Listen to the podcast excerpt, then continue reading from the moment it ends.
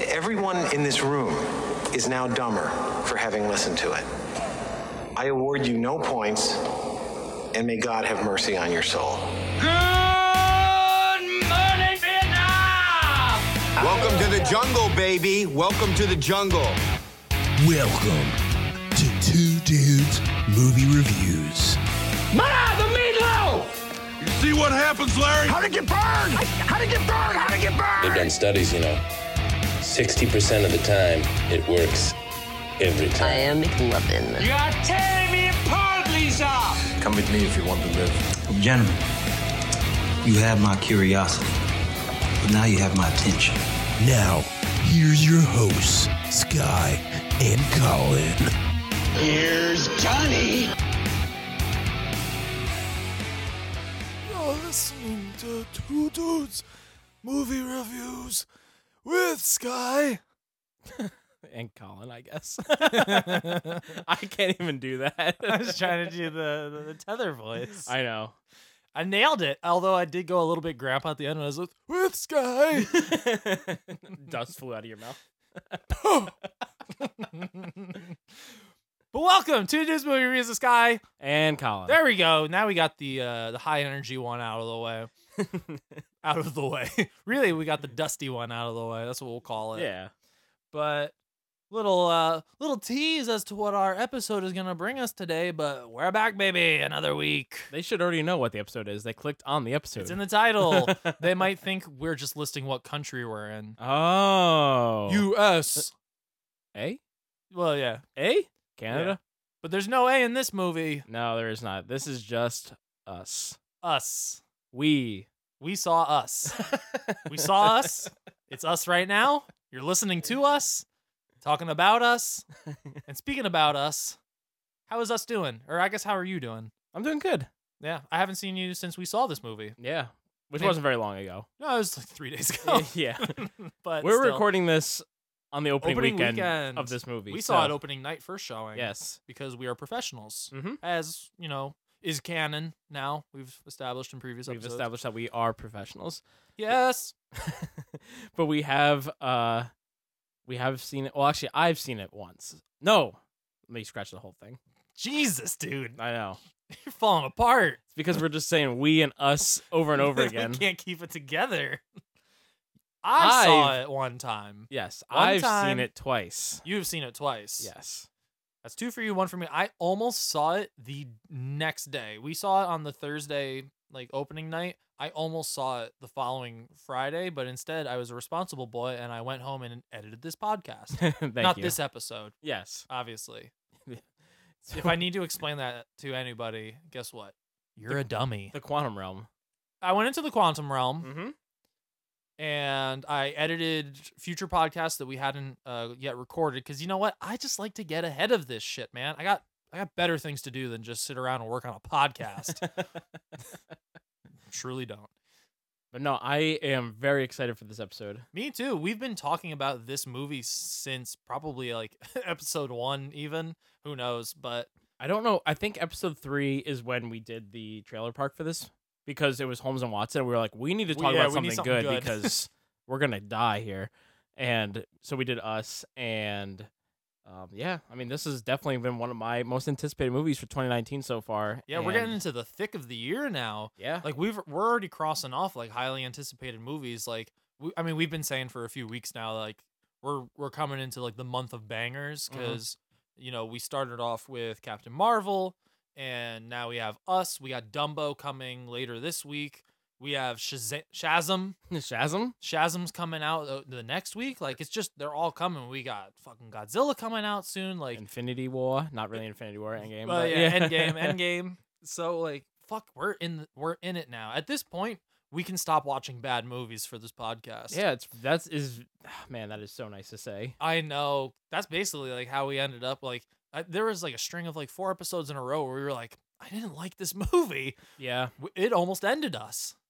we almost ruined I, ourselves. I feel I feel like when you see good movies, also, or when we see good movies, the episodes just turn out better because we're just more excited. yeah. because I feel like the first movie that we saw that was good after this like a long stretch of shitty movies was probably fighting with my family. Maybe maybe the Lego Movie, but I, fighting Yeah. with my family for sure. We were like very hyped about. So the episode, you I think you I was could just hyped tell. about Lego Movie, but that day was a rough day. That session was awful for me because that was when I had like five piss breaks and I had a, a nasty hiccup fit. yeah, I, I had the little inside baseball for you guys behind the scenes. I cut out maybe 20 minutes of that episode just for me getting up to go to the bathroom.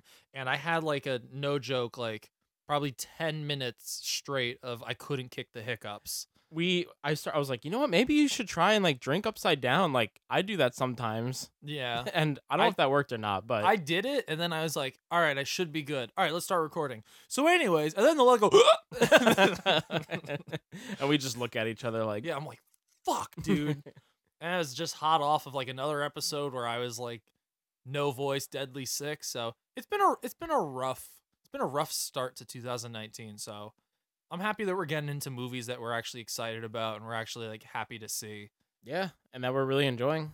Hell yeah! I mean, there's some movies. I mean, we were both really looking forward to Glass, and then that was a huge letdown. So I mean, now Yeah. it's nice that I mean, at least with fighting with my family, we were looking that was a forward good to it, pick- that and was a it was pick me good. up. We Yeah. needed that. So Otherwise, probably would have just drove off a bridge on the way to the movies one of these times. I'm like, I'm not seeing another one of these fucking movies. this Oh, podcast great, was a bad Greta. idea. Did you see Greta? No, I didn't. Okay, I t- mentioned briefly when we were at the movies the other day that I went and saw it, and um, I don't think it's playing anymore. uh, I would not be I surprised. think it's already out. I'm actually gonna buy. Maybe I'll take this off the podcast because I don't want the FBI to come and get me. But I want to buy a Fire Stick, and you're gonna have to jailbreak it for me. okay. I've been thinking about buying myself another Fire Stick Oh yeah, why? because there's a 4K version now that's a little bit more expensive. Oh. So I might buy the 4K one. If you want my other one, I'll sell it to you for like cheap, cheaper. oh, you'll sell. it? Thanks. You're a real, real gentleman. What were you gonna do with the other one if you bought your 4K one? Uh, my brother Brandon's actually missing his. Oh, son of a bitch. Yeah, I you do- have too I- many brothers. I do have an option for it, so You have too many brothers. I thought though recently like, I was like a good present for Sky for maybe like Christmas or something would be a Fire Stick. Aww. Yeah. Well, I need it before then because by Christmas it's already going to be too late. Well, we got like a couple more days left of 2019 at well, that what month's point. your birthday in? August. There you go. What month's your birthday in? July. Now we know. Wait, really? Yeah. July what? Let me guess. 18th. 26th. There you go. Nailed it. First guess. I have a hockey jersey up in my room with, the, number 26 on it, so I just looked at it. I just thought you got that when you turned 26. Hey, that's not it. I just thought you were born in 1926. Wait, do you want to guess my birthday, or are you just gonna go ahead and say fuck me? All right, I'll, I'll take a guess. Told you August. August. Wait, let me point to something in the room that has another number in it. I don't have any hints in here. Why don't you have a jersey with my birthday? Why don't you have on like a it? list of numbers on your wall? yeah, you idiot. Why don't you have one of those vision test things they have at the DMV on your wall? Your birthday is August F. All Oh, right, they use letters, not numbers. I'm gonna say August eighth. wow, that's not it. I knew but it that was wasn't. very close. So I'm Is it? impressed. Yeah, yeah.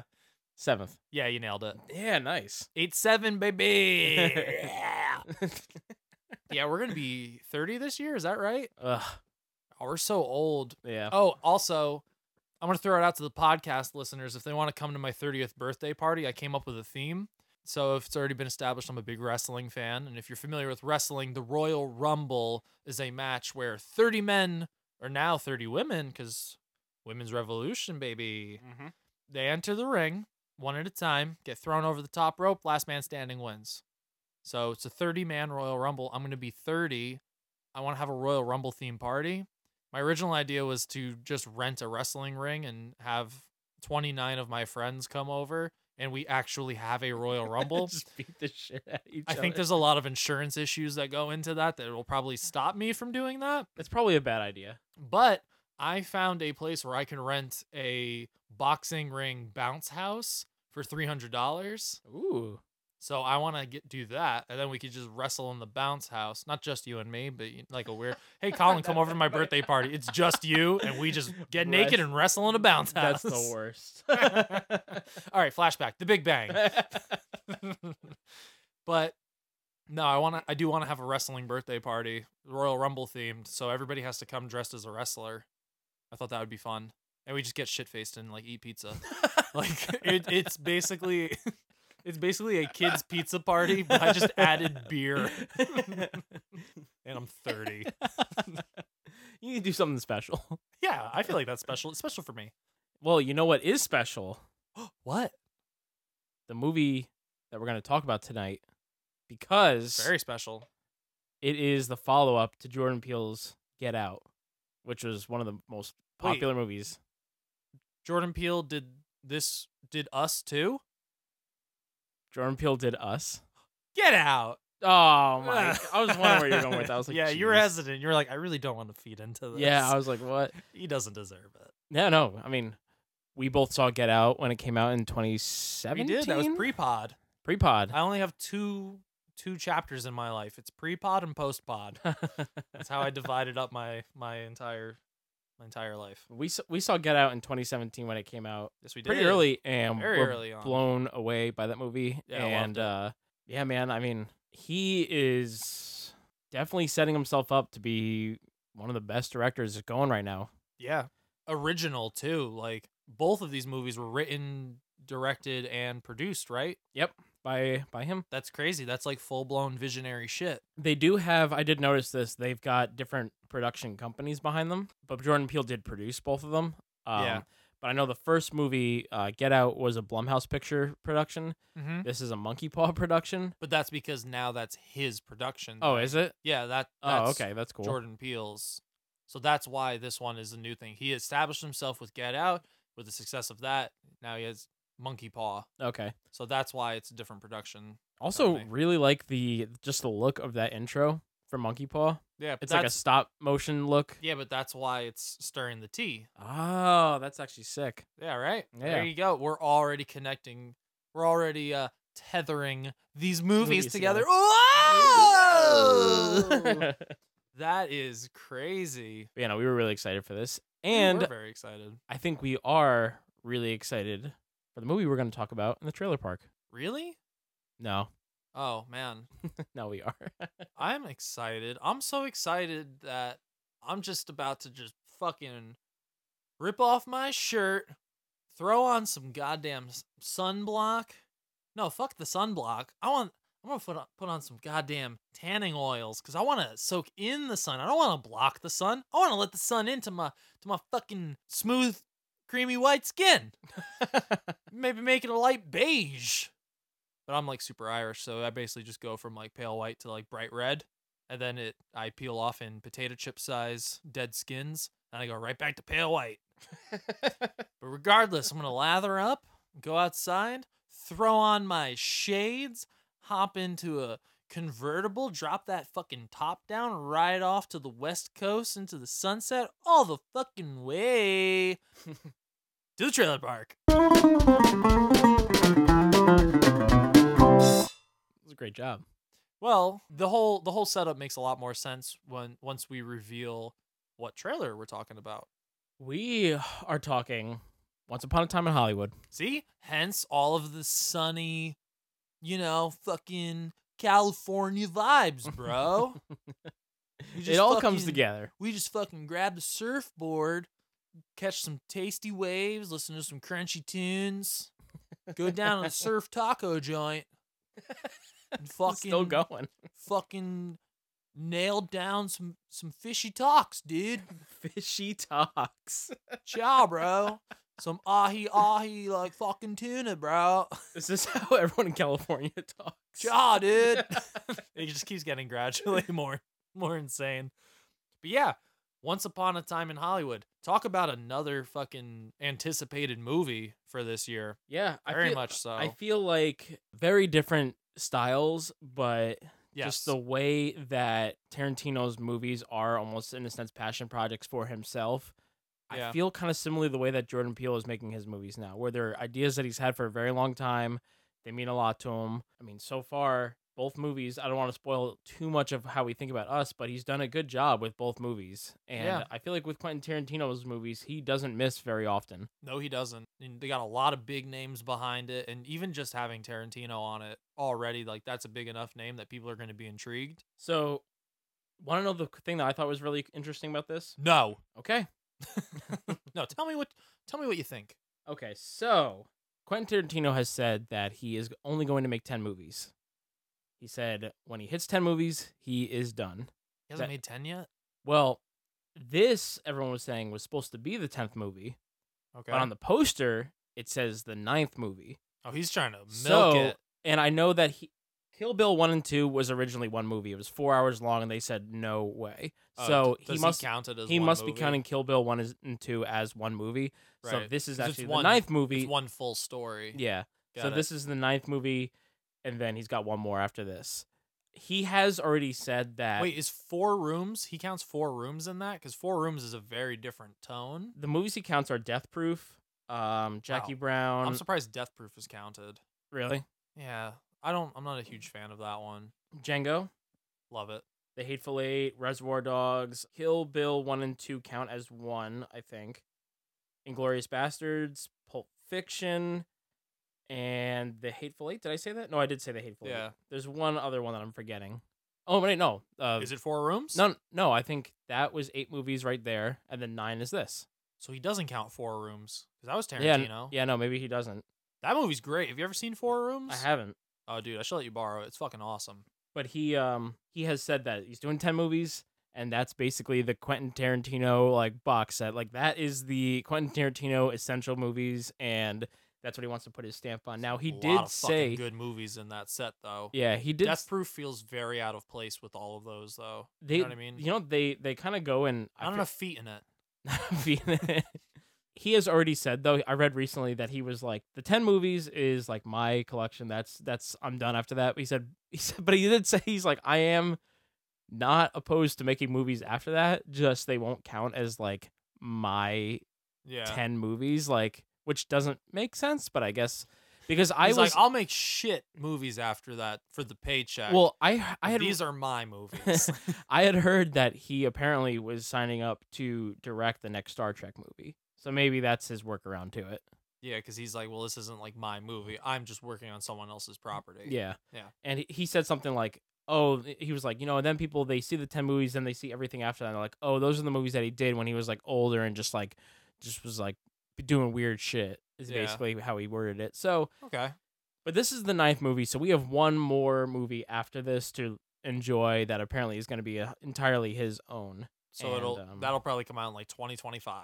It's- yeah. At- at this rate. yeah. It'll be it'll be a while from now. Yeah.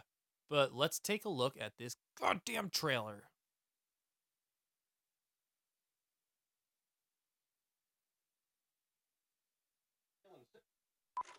To my right is Bounty Law Series lead and Jake Cahill himself, Rick Dalton. And to my left is Rick Stutt Double Cliff Booth. So, Rick, uh, explain to the audience exactly what it is a stunt double does. actors are required to do a, a lot of dangerous stuff. So, it looks like half of it's going to be in black and white Help carry the load. and Is some of that, it's also uh, going to how be in you color. describe your job, Cliff? Yeah, like I'm What, sure during his anytime they're load? showing something that's actually being Yeah, it's played about on right. TV or maybe a movie will be in black and white because that's what it was back then. Yeah. There you go. Ninth film. Yep. Also, um, it looks like the aspect ratio changes for the, the black and white parts because of how TV was then. Yeah. My hands are registered as lethal weapons. We get into a fight, I accidentally kill you. Little Bruce I go Lee. to jail. Mm-hmm. Anybody accidentally kills anybody in a fight, they go to jail. It's called manslaughter. Brad Pitt's voice sounds very Aldo Rain, like from Yeah. Inglorious Bastards. Yeah. He almost has like that same swagger in that moment too. Yeah.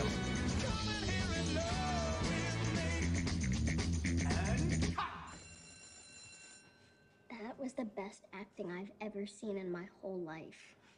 Was he shooting the Revenant? Like you. Rick fucking Dalton.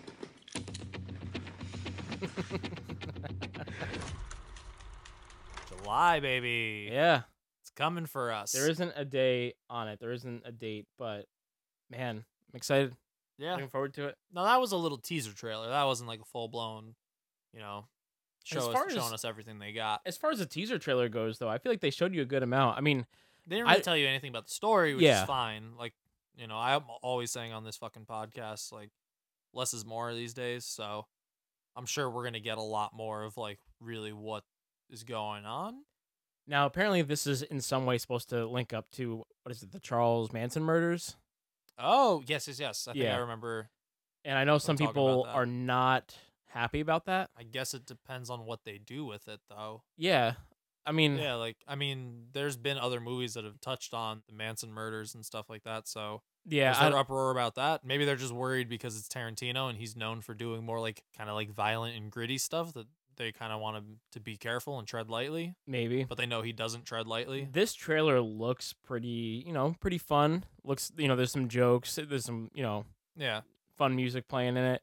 Maybe that's the problem people are having with maybe it just looks too fun to be tackling a subject like that. Yeah, but, I but- don't think the Charles Manson murders is a focal point of the movie. Like I think it's just No. I think it plays some sort of role in it, but it's not like the direct main focus of the plot that everything revolves around. Maybe it is. We don't know from this. No, we don't. Doesn't show you anything, Manson. Eh? When they said that this was a teaser trailer, I was expecting like a 30 second thing. Oh, this is like a solid. Oh, it's over a This is almost, minute, right? It's almost two minutes long. I mean, Yeah. like you said, they don't show you anything about the plot really, but I feel like you get a good idea of, you know, how the characters are going to act and stuff like that, and just the tone of the movie. So I mean, I'm happy with how much they gave us. I saw it was a teaser. I was like, oh man, I want to see more. And then this is like, you already get a little taste of Brad Pitt and Leonardo DiCaprio's like relationship in the movie in this clip. Mhm. They're kind of uh seem seem real real buddy buddy close. Obviously, like work together. Like that's a stunt double, but it kind of almost immediately establishes that these two guys are just like always hanging around each other and really tight knit. So you get you get a little bit of a taste of the relationships that they're setting up, and then uh, shows you just like some of the humor in it. It's Quentin Tarantino. It's going to be written like very smart, and it's going to have really funny lines. yeah, it's gonna, And- it should have very good tension in it when it wants to be. I mean, some of my favorite moments of tension are Tarantino films. And some of those best tense moments in Tarantino films involve Leonardo DiCaprio. Like his Yeah. scene in Django Mhm. is fucking bananas. his scene in Django is crazy. And then neither of these guys are in this scene, but there's a scene in Inglorious Bastards which has Brad Pitt. Yeah. That there's actually two. Both are with Christoph Waltz, but man, Yeah. That I mean, Glorious Bastards is fucking crazy. It's such a good movie. Is this the f- second movie that they've done with Quentin Tarantino for both of them, or have they done more than that? That is an excellent question. You know what? I didn't see Hateful Eight, so I I'm not hundred percent sure. Uh, neither of them are in the Hateful Eight. All right, then I think it is the second one for both of them. Okay. Because I don't remember Leo. Oh well, of course Leo was in Pulp Fiction. He was Marcellus Wallace. Well, was he? No, you weren't smiling or anything. That's why I was like, wait. I was really what? selling that bit. I really had you on a string. What? Margot Robbie and Leonardo DiCaprio are being reunited for this. Yep. It's in The Wolf of Wall Street together. Yep. So, I mean, it seems like there's a lot of things that are coming together to get you excited for. A lot of returning cast members, or Yep. not, not, you know, cast members, but a lot of actors who have worked together Right. and worked with Quentin Tarantino have already made really fucking good projects. So there's history there, there's a relationship there. And those actors, it's not just that they have a relationship with the director. The director's fucking Quentin Tarantino, and the actors are Leonardo DiCaprio, Brad Pitt, and Margot Robbie. Th- I feel like this is going to reek of gold come award season. I don't know how good this is going to be. I'm assuming it's going to be very good, but you never know. That's true. I don't, I don't, I don't know if I can imagine a world where all of those people being on board would make a shit movie. But yeah, no, I'm very excited for it. This just looks different. I mean, fun, stylish, and Quentin Tarantino has one of the best track records in the business. So That's true. Yeah. No, I feel like this is gonna be really good. I'm excited to see what like the full blown trailer brings us and you know, especially want to know like when exactly this comes out. I feel like this is going to be one that we're going to catch like right away. I know this is the teaser trailer, so we're probably going to get one more, but I wouldn't be surprised if we get one more. Tarantino doesn't really like putting trailers out there. Yeah, that's true. And I mean, I know it says teaser trailer, so I'm assuming there's going to be one more, but I, we're not going to get a second trailer. If we get any more trailers, it's going to be one more, and that's it. Yeah, the end. I think that's a good idea. Don't tell you enough about the movie. Go in completely, you know, surprised by everything that happens. You don't want to get anything ruined. Because there's no way, because this makes it look very much almost like a comedy. There's no way that's all it's going to be. Yeah, no, it's not. You know, it's going to have some fucking dark ass twists. There's going to be some heavy fucking scenes. and There's going to be some goddamn violence. I mean, the the violence in Tarantino movies is um, like always over the top. Oh, yeah. I love it. I think that that actually segues well into our next movie because Yeah. us only had one trailer and we really did not know anything about it. That's true. That's true. Do you want to add anything else to this? No, I don't. I want to hop into my newly bought motorboat and get the fuck out of this trailer park. yeah, it, it smells like shit in here. smells like fucking shit. Get out of here, Betty Sue. so this movie, Us, the return of Jordan Peele, director, writer, producer, probably did that backwards. I think in the order in which you credit people on movies. Yeah. you you always end with director. But whatever, unimportant. So see, at least this time I know who the director, writer, and producer are. Yeah. Usually I Very easy. Well, yeah, usually I don't know who any three of those guys are. All three of those guys are one guy in this one. It makes my job way easier when I only have to do one name. Yeah, that's great. so, do we even bother walking through his history? Get out. That's all you need to know. I mean, obviously, like Keen Peele.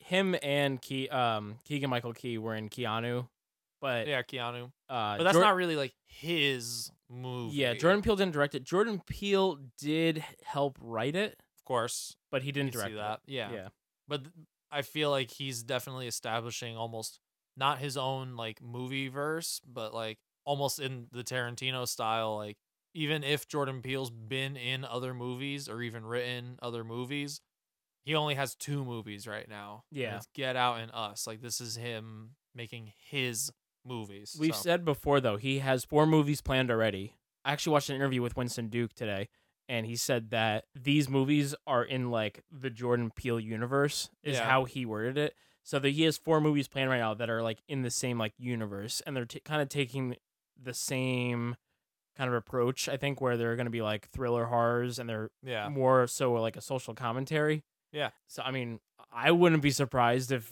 you know whatever it is, six years down the road, there's like a fucking four Blu-ray box set of all of his movies. like, Hope so. yes. That'd be yeah, great. sick. I mean, I'm sure I'll own them all already, but why not? yeah, Get a box exactly. set.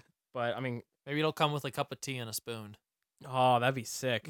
you know what's funny? I s- think speaking of weird things that are like in movies that you buy, the I think it was the Target exclusive for Kingsman Two. Yeah. had a fucking um fl- I think it was a flask and a thing of whiskey stones. Weird. Yeah. It's a very weird exclusive. e, but great cast on this movie. Yeah. It's actually A lot of Black Panther in there.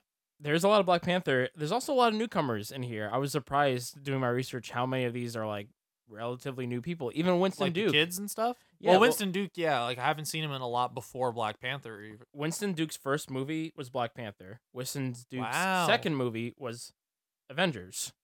This is Wow. only I think his third movie. Well, he's fucking on a roll, man. What Yeah. a start to your career. Holy shit. And, And- he was he was great out the gate in Black Panther. It wasn't like, oh, he was Black Panther as like a side character who didn't really do much. Like he was really like integral to the story of Black Panther and he was one of the most likable characters in the movie. Yeah. He's He- fucking great. I I really like him. Yeah, me too. He's he did a lot of like TV and like shorts before this. Like it's not like he just Okay. just got into the business, but yeah, these are his first movies really. He I did a think. lot of shorts, he did a lot of jeans, but no overalls. None. Just shorts and jeans. Lupita Nyong'o is fucking amazing in this movie. Yeah. You see in the trailer, like the whole family has doppelgangers. So, like, obviously they're all pulling double duty, but she is really pulling double duty. Yeah. Like, fucking coming at it hard. Mm-hmm. She's she's amazing. out of everyone in this movie, she definitely has the biggest track record, I would say. Either her or Elizabeth Moss have the Yeah. biggest body of work. I guess Mo- Elizabeth Moss does, but Lupita Nyong'o has been like on fire lately. This is only movies she's been in TV shows as well. And the last two years, two and counting, two years, six months, whatever, she's been in Yeah. seven movies. Whoa, that's Yeah. big. That's Yeah. a lot. Star Wars uh eight. She's in Star Wars nine coming out this year. Okay. Um, Black Panther, Jungle Book, Little Monsters, Us. I think there's one more movie in there, but yeah, she's been in seven movies in like two years. Wow, that's really good. Yeah. It's very good. Shahadi Wright Joseph. She plays Zora. Um, Okay. she's also a newcomer. I think her- this is her first movie. I think she's gonna be the voice of young Nala in the Lion King movie coming out. Oh, cool. Yeah. Evan Alex, he plays Jason. This is his first film. Um, That makes sense. Yeah, Elizabeth Moss, like we just said, she's got a pretty big body work. She's killing it right now with The Handmaid's Tale on TV.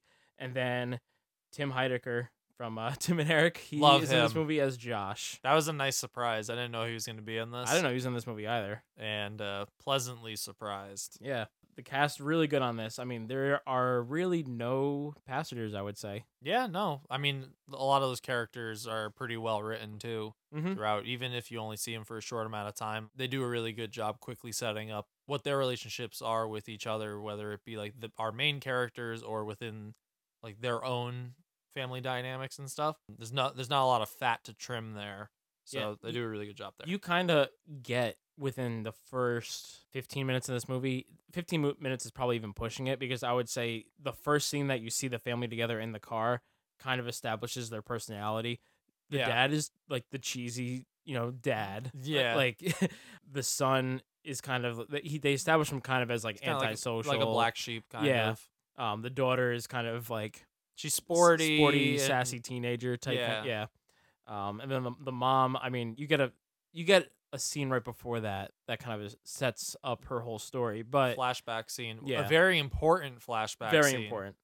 More than you might even realize, sir. okay, so here's what I'm gonna propose. Okay, hit me with it. Yeah, we're gonna need to figure out a layout for how we're gonna talk about this movie. Yeah. So why don't we go about the movie, like the review, the just saying the things that we like, things that we dislike. Then after that, we can get into the deeper meaning of the movie and Easter eggs. All right, here. We, all right, that's fine. Because because holy shit. Yeah. There's almost no way to talk about this movie without spoiling everything. Yeah. Because you basically to explain a lot of the Easter eggs, we have to tell you the end of the movie first and then go back and link everything Yeah. back to it. So Or should I say, tether. it How many back. times can we do this? I will do it a lot. I know that this is a spoiler podcast. Yeah, ver- this is this is especially a spoiler episode. Yeah, like 'Cause I Oh, this am movie is important. to normally not I know would to tell spoil. people like because it's our podcast, nah, just fucking listen. We need the views. Yeah. this movie, like, please go see this movie and then come back and listen to this review Yeah, because man, this movie is so you don't want to get this spoiled for you. I'll just No, say that I'll, no. you don't want to get it spoiled for you. it might even do us a service to let's let's keep our um our feelings that we're about to talk about on the movie very spoiler free, Mm-hmm. and then we will give you a heads up when you need to turn this motherfucker off, Off. okay. which will probably be very soon. yeah. I'm gonna start off from the top. We've already touched on it, but the acting in this movie is excellent. Absolutely. I mean, it definitely shows again why Jordan Peele is establishing himself as one of the best in the business in terms of being a director. Yes. Because he does not get shitty performances out of his actors. No, and like that's what I was almost saying with like the even the f- the side family, not our main family that we're following, but even like the other characters. One, they don't water it down with too many extra characters. They basically just keep it to our main family, their doppelgangers, and then their friends Yep. family.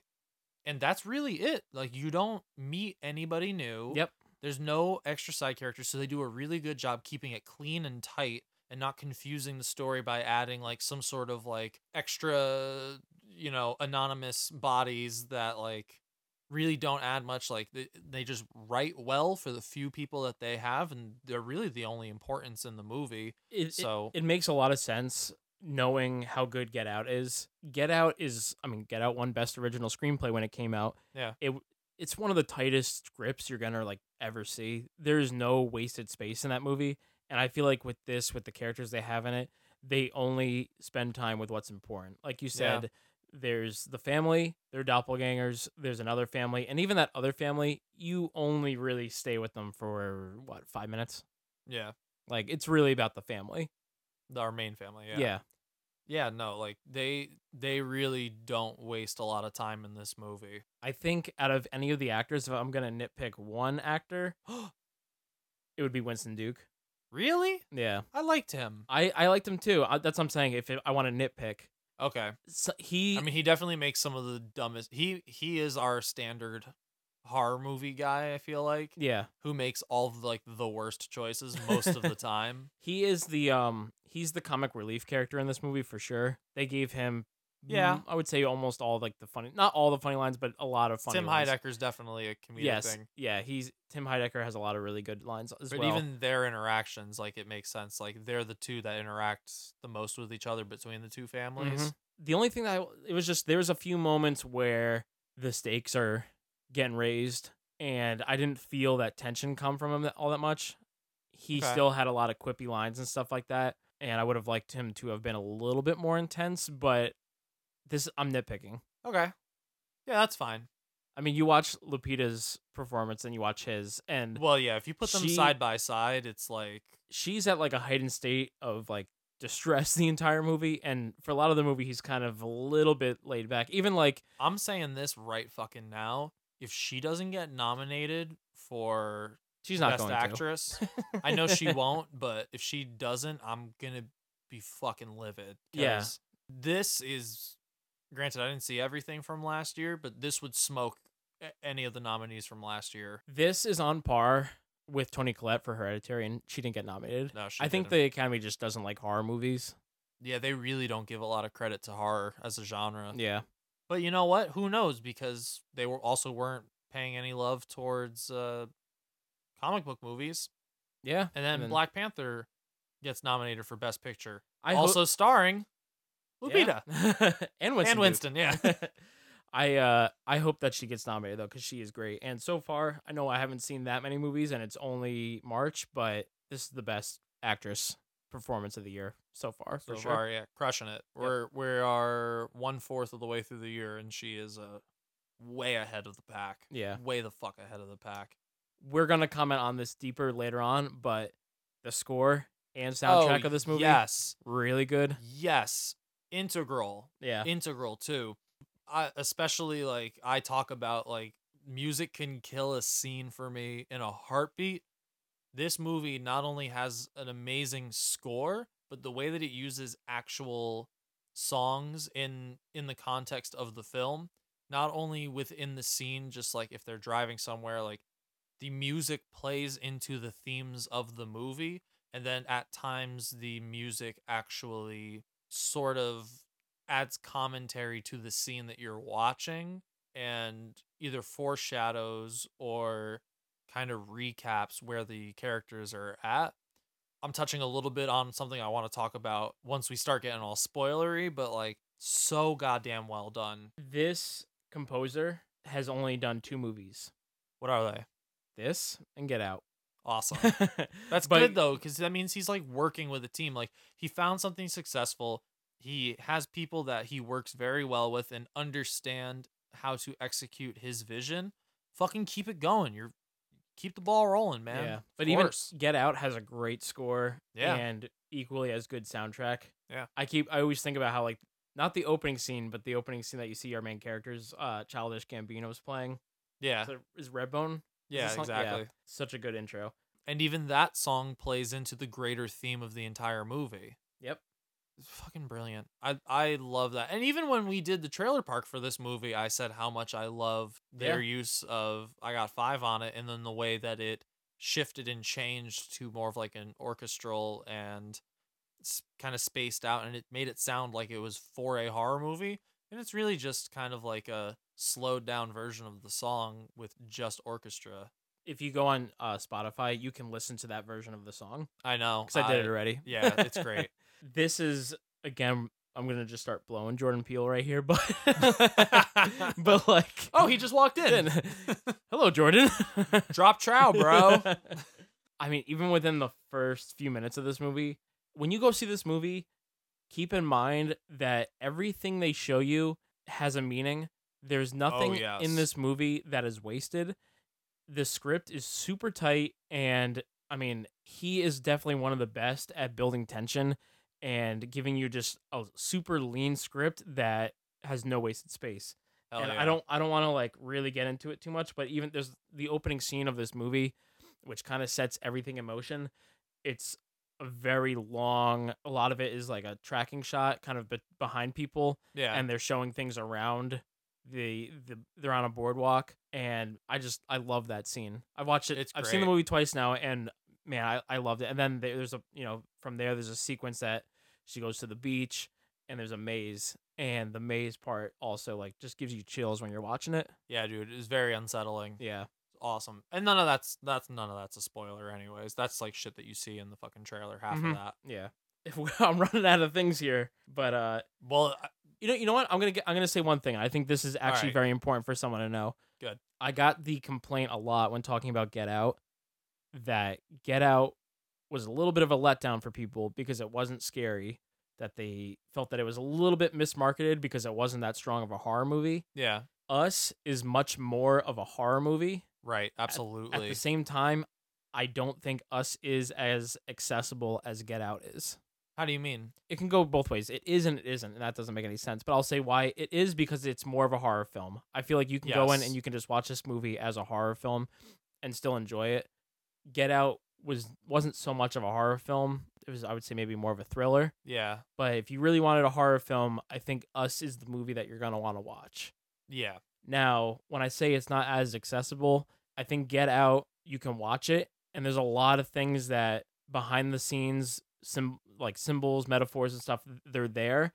But the movie, once you watch it, you have the movie. Like you know the point. The point of the movie is pretty straightforward. Right. Um, it all comes together by the time they have the big reveal at the yeah, end. I mean, he was writing Get Out for ten years, and it all gets wrapped up in a little bow. I mean, it makes sense. It was his first movie. You know, you want to Yeah. Oh, I see. This does leave things a little bit more ambiguous and This- leave more to this movie does figure not out. tell you the meaning of the movie and unless you want to think about this mo- if you're if you're someone who just wants to watch a horror movie You'll be fine. you'll be fine but if you were hoping for something you know a little bit more than that you're gonna have to think a little bit more about this movie which is why i think maybe the mainstream moviegoer might not enjoy this as much because for me at least the things that i love about this movie are the things that it means the symbolism, all the hidden secrets in the script and stuff like that in the bigger picture, and it's not obvious at all. There, you got to do a little bit of digging. Yeah. After the fact for Ev- this movie. Even for me, like there were things that I noticed on the f-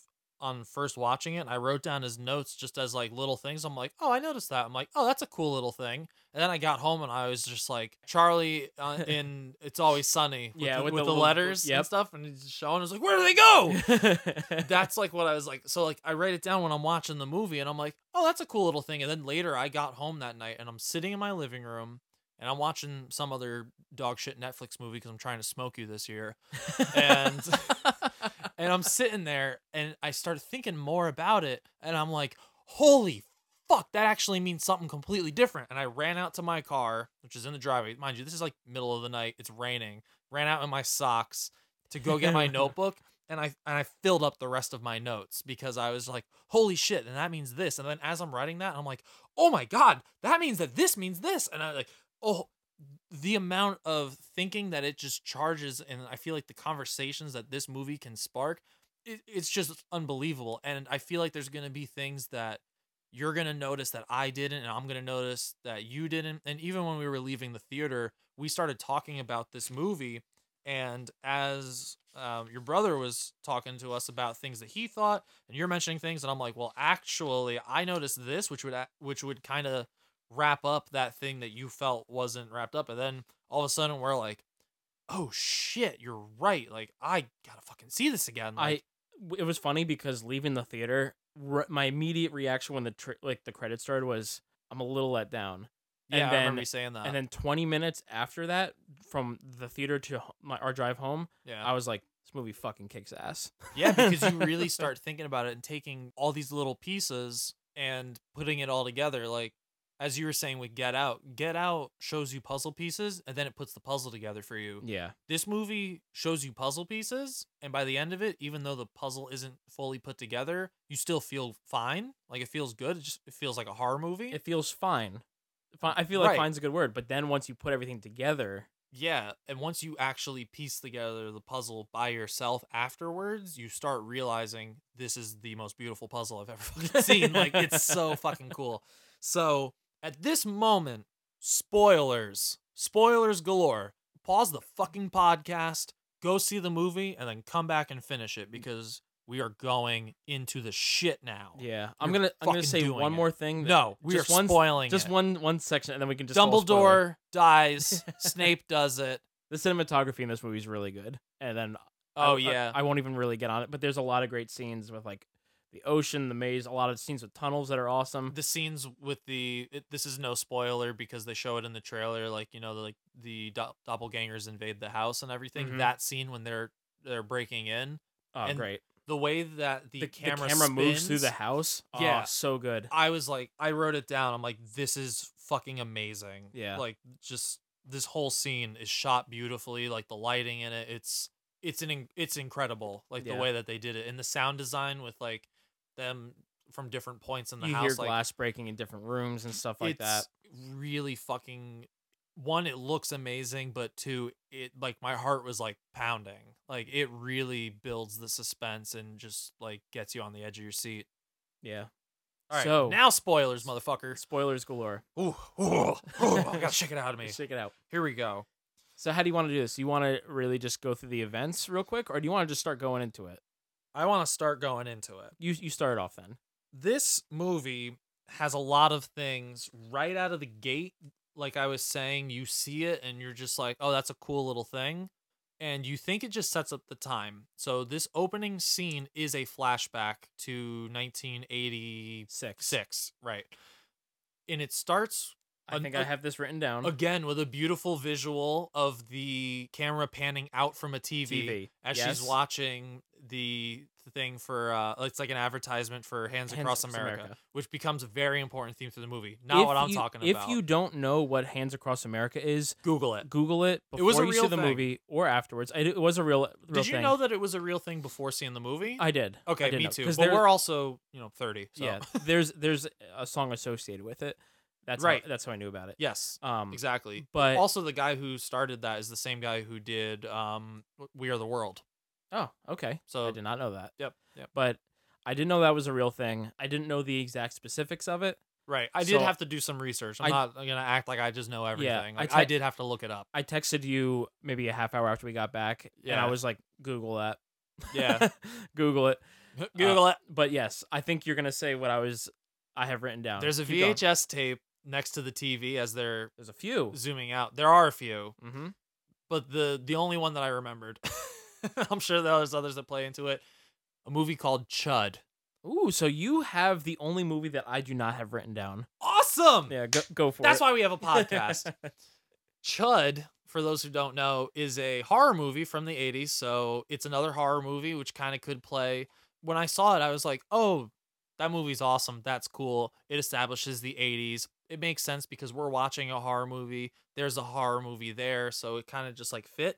And the more I thought about it, Chud stands for, for those who don't know, cannibalistic, humanoid, underground dwellers Ooh. which leads us all the way to the end. So again, they show you s- a, such a small piece of a puzzle that won't make sense until you know the ending when you find out that these tethered people lived underground. Yes.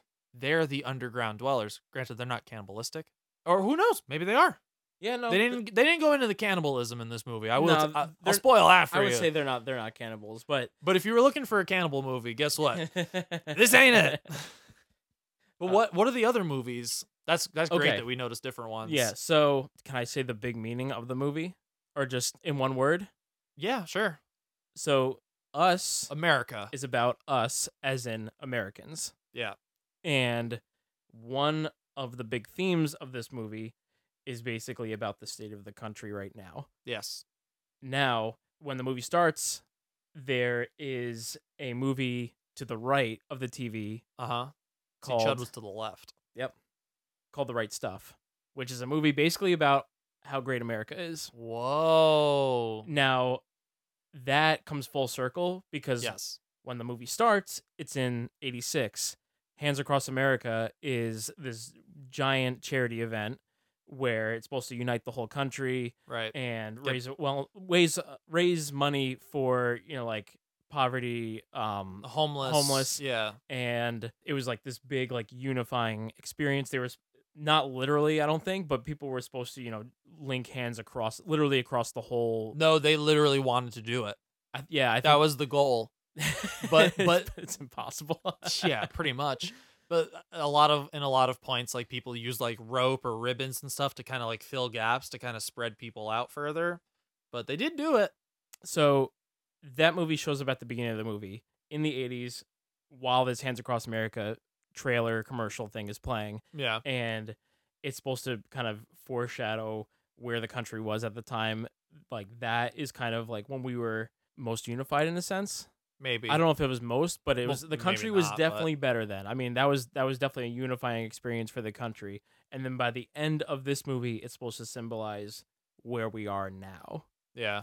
and so that movie was there for that. There's another movie, which I just know being a Jordan Peele factoid that he loves this movie. Nightmare on- on Elm Street is there. Oh, It's okay. one of his favorite horror movies. Cool. And then there's another movie, which is a copy of a VHS tape. Right. I knew there was one that was like a and I think that is taped supposed to over just video. foreshadow how the people are clones. Okay. Yeah. That could be. There's a lot of symbolism in this movie that is basically just like copies of things. Yeah. Damn, that's so cool. I'm glad that it's funny that um I only picked out one movie, but it happened to be the one movie you didn't it was, get down. Yeah. It, well, when I went and saw the second time, I was You're like looking for I wrote everything? I wrote down the movies, and then I was like, okay, which ones of these can I actually make something out of? Oh, three of them. So Yeah. Well, did you know what Chud was? No, I didn't. Beforehand? Yeah.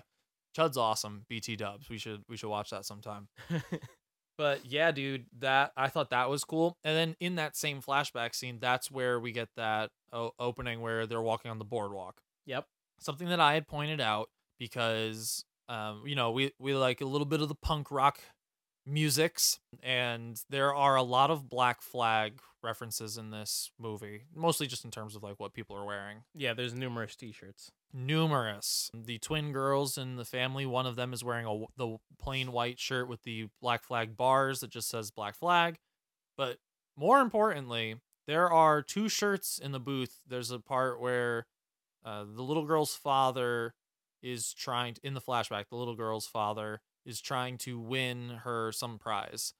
So there's a row of t-shirts where you can you can pick which ones you want. And she picks a thriller one which does kind of serve to like that kind of like horror thing and you know like the zombies in that video and like the way they move is very similar to the way like the tethered move so like there could be that symbolism too Mm-hmm.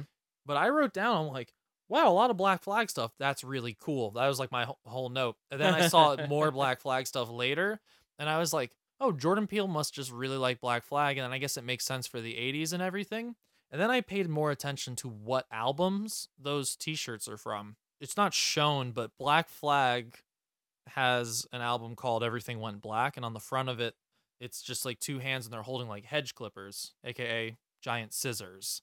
And all of the tethered have like these gold pairs of scissors and Yep. they're like murdering people with it. So maybe there's that kind of a connection. But they don't show everything went black in it, but there is so much black flag. I'm like, well, they use the scissor imagery. Maybe there's something there.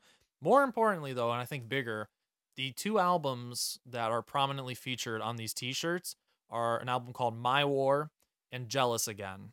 Jealous Again would make sense because I think a lot of the the main tethered woman the the mother who is the tethered who's uh, kind of organizing this thing we find out she states she's like you know you guys up here in the sunlight have served your time and you don't know how good you have it and it's our time so Yep. there's that jealousy that you've had all of this and we have to live underground and now we're going to take take the sun Mhm. basically so there's that jealousy jealous again my war the imagery on the front of that cover it's like um it's like an old timey face. I don't know if it's like a puppet or something like that, but I guess I'd have to look more into like what the artist of that album cover was kind of drawing there. But there's like a uh, a hand that's holding a knife. It's pointing down like like it's gonna stab you or something like that. So there's that. But I think more importantly is what my war actually means. And this is something when I was talking about with uh, wifey Megan, um, she pointed out that my war itself is like the song is like about inner struggle and inner turmoil with yourself. So the war is against yourself, which makes sense with these doppelgangers. Yeah. Because a big theme of this movie is about how we are our- our own worst enemy. Yeah. Yeah. Yeah. So I think I think at first I'm like Black Flag, that's cool. No, I think Black Flag is there because they touch on a lot of the themes that are played throughout this movie. Mm-hmm. I mean, it fucking kaboom in the, my brain. The amount of t-shirts that are in the movie of it, it it makes a lot of sense. I I figured there had to be some meaning behind that just because I kept seeing it. yeah, it came up a lot, and I was just like, this can't just be for nothing. That's why I was like, maybe he just really likes Black Flag. No, th- that's what like when I said that everything in this movie is for a reason.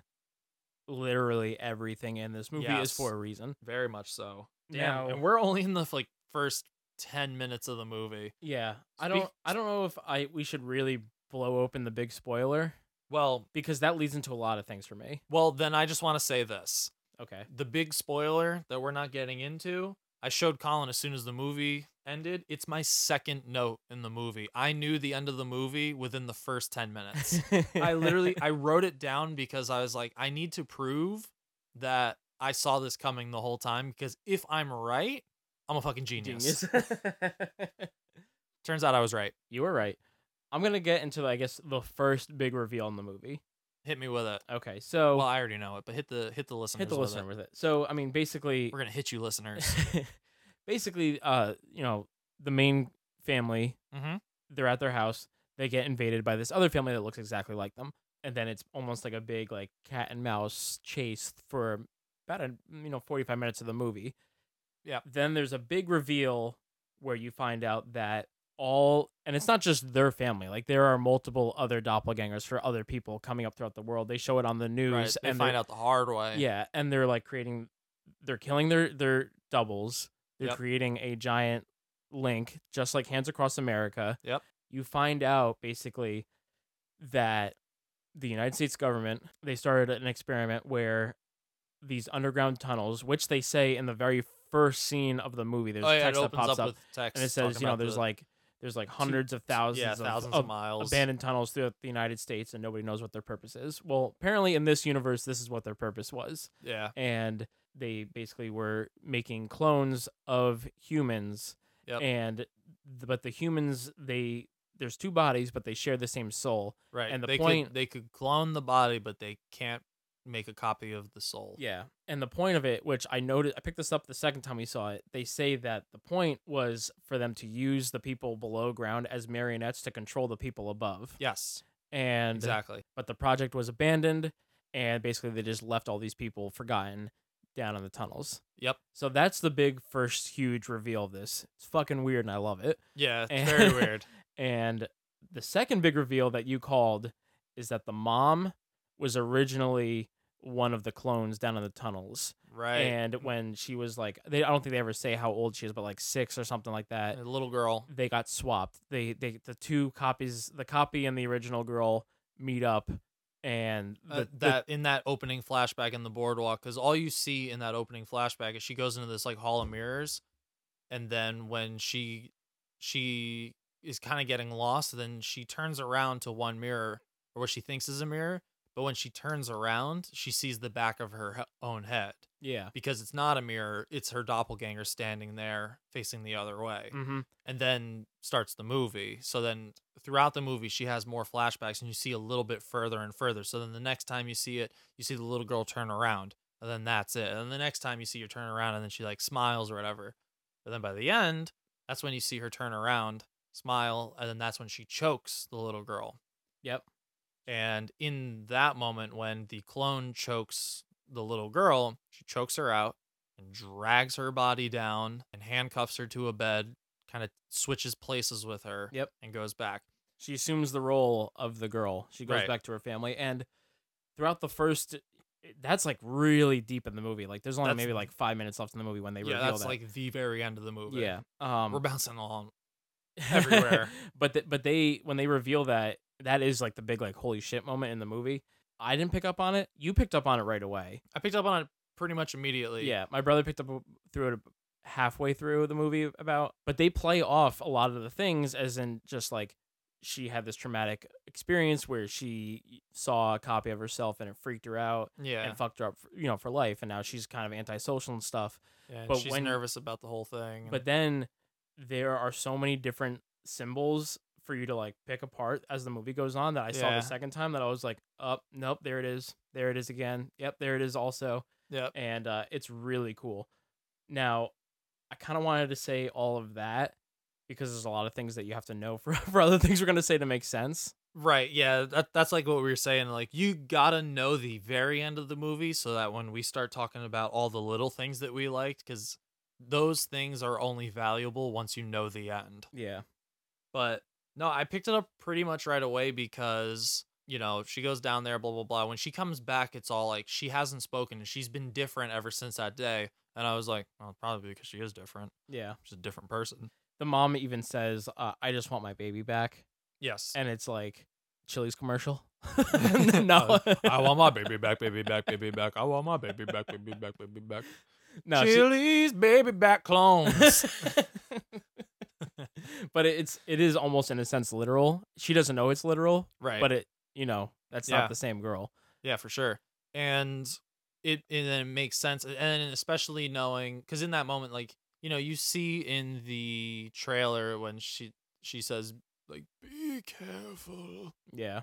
and she like does the laugh and everything. Th- She is the only tethered who can talk. Yes. and knowing that and then knowing that when this little girl comes back from that traumatic experience they're like she can't talk and they're like encourage her to draw and dance and blah yeah, blah blah they say that she can't talk because of this traumatic experience, where in And then reality I- she literally can't talk. she can't talk because she's one of the tethered who don't know how to talk yeah.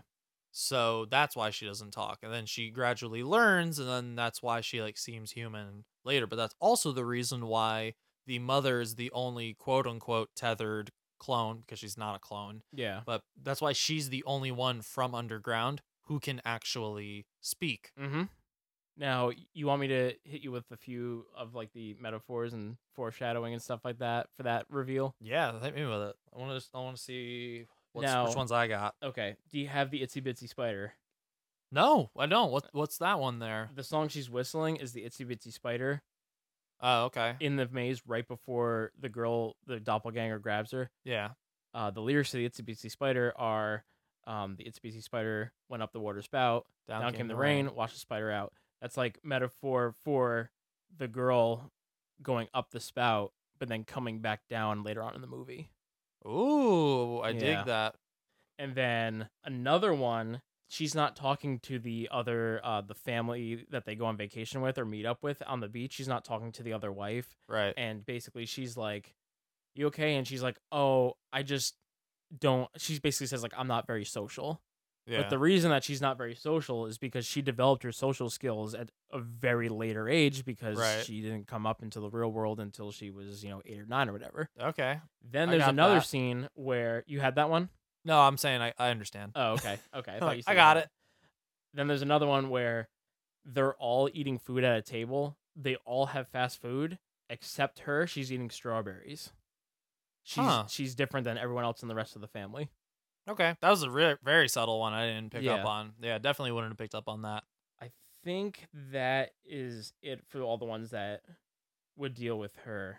But yeah, no, when you watch it again a second time, you're like, oh shit, this there's a lot of other things there that tell you, you know, she's not th- she's not the same as everyone else here. Yeah.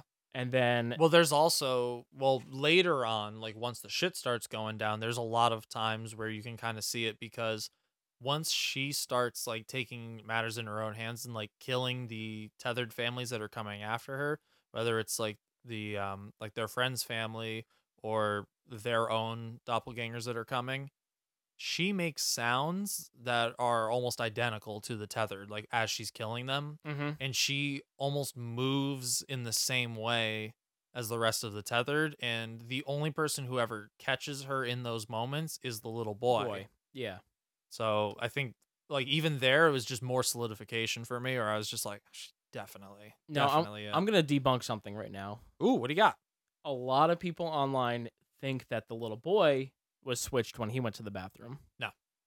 Yeah. No way. A lot of people think that, and I've thought about it. I knew about that theory going to see it the second time. Yeah. There's no way. No, it it doesn't make any sense. It doesn't. It doesn't make any sense. There's people that are saying like, there's a part where there's a car on fire, and the doppelganger boy named Pluto is snapping his fingers, and they're like, it's actually the same kid because his mom told him to snap and rhythm in the car ride at the beginning of the movie. N- Well, no, I And- think he's I think he's mimicking the lighter thing. That's yeah, no, that's that's what I thought too. Oh well, then maybe maybe they were switched earlier. Here's the thing, like if it's the same boy, why in the span of a day is he crawling around like a dog? Yeah, and like grunting. Yeah, that's a good like, point. Yeah, like But then, but then maybe because the way that he kills the other little boy is that he starts walking backwards. But the way that the tethered work is the clones are used to control the people above ground, not the other way around. Yeah.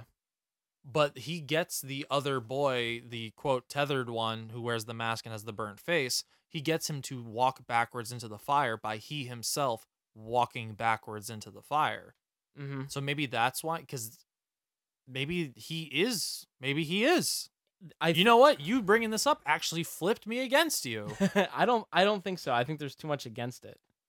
But the But I'm- maybe they didn't get switched in at that mo- at that moment. You know what I mean? Maybe they weren't switched then. maybe they maybe they weren't switched at that moment.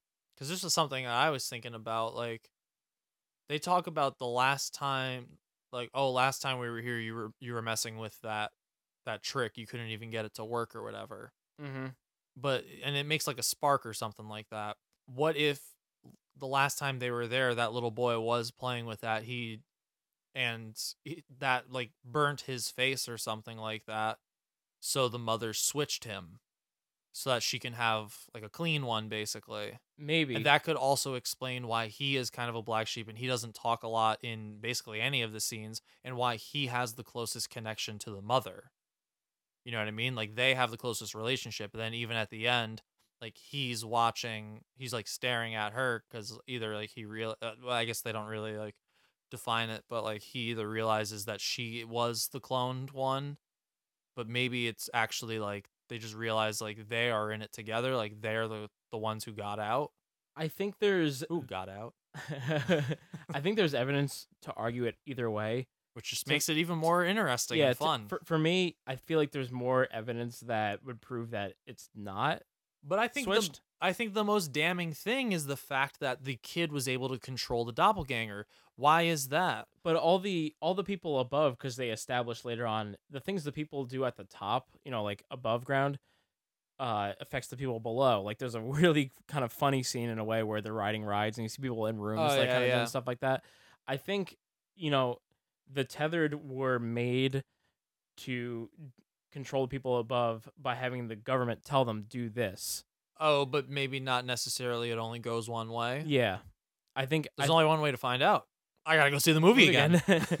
I the thing for me is I just don't know why, if that was the original kid swapped, why he would be so animalistic in Yeah. his behavior. No, I d- yeah, I understand. And I th- at the very least maybe they were switched later on, like you were saying, but the last time they were there was a year ago. I feel like that is too close of a you know a time gap for that big of a change to happen. Yeah. So it would have to have been when they were younger, but you never know. There's nothing that's is in the movie that can establish that.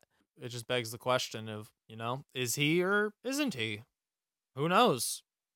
I- I mean, I don't know. It's got us talking. Now I kind of think he is. I don't I will say for anybody out there, I am not agreeing with you if you think they were switched to the bathroom. It just doesn't make sense. Yeah. Like there's too many there's it would create too many issues in the movie. It just wouldn't make any sense.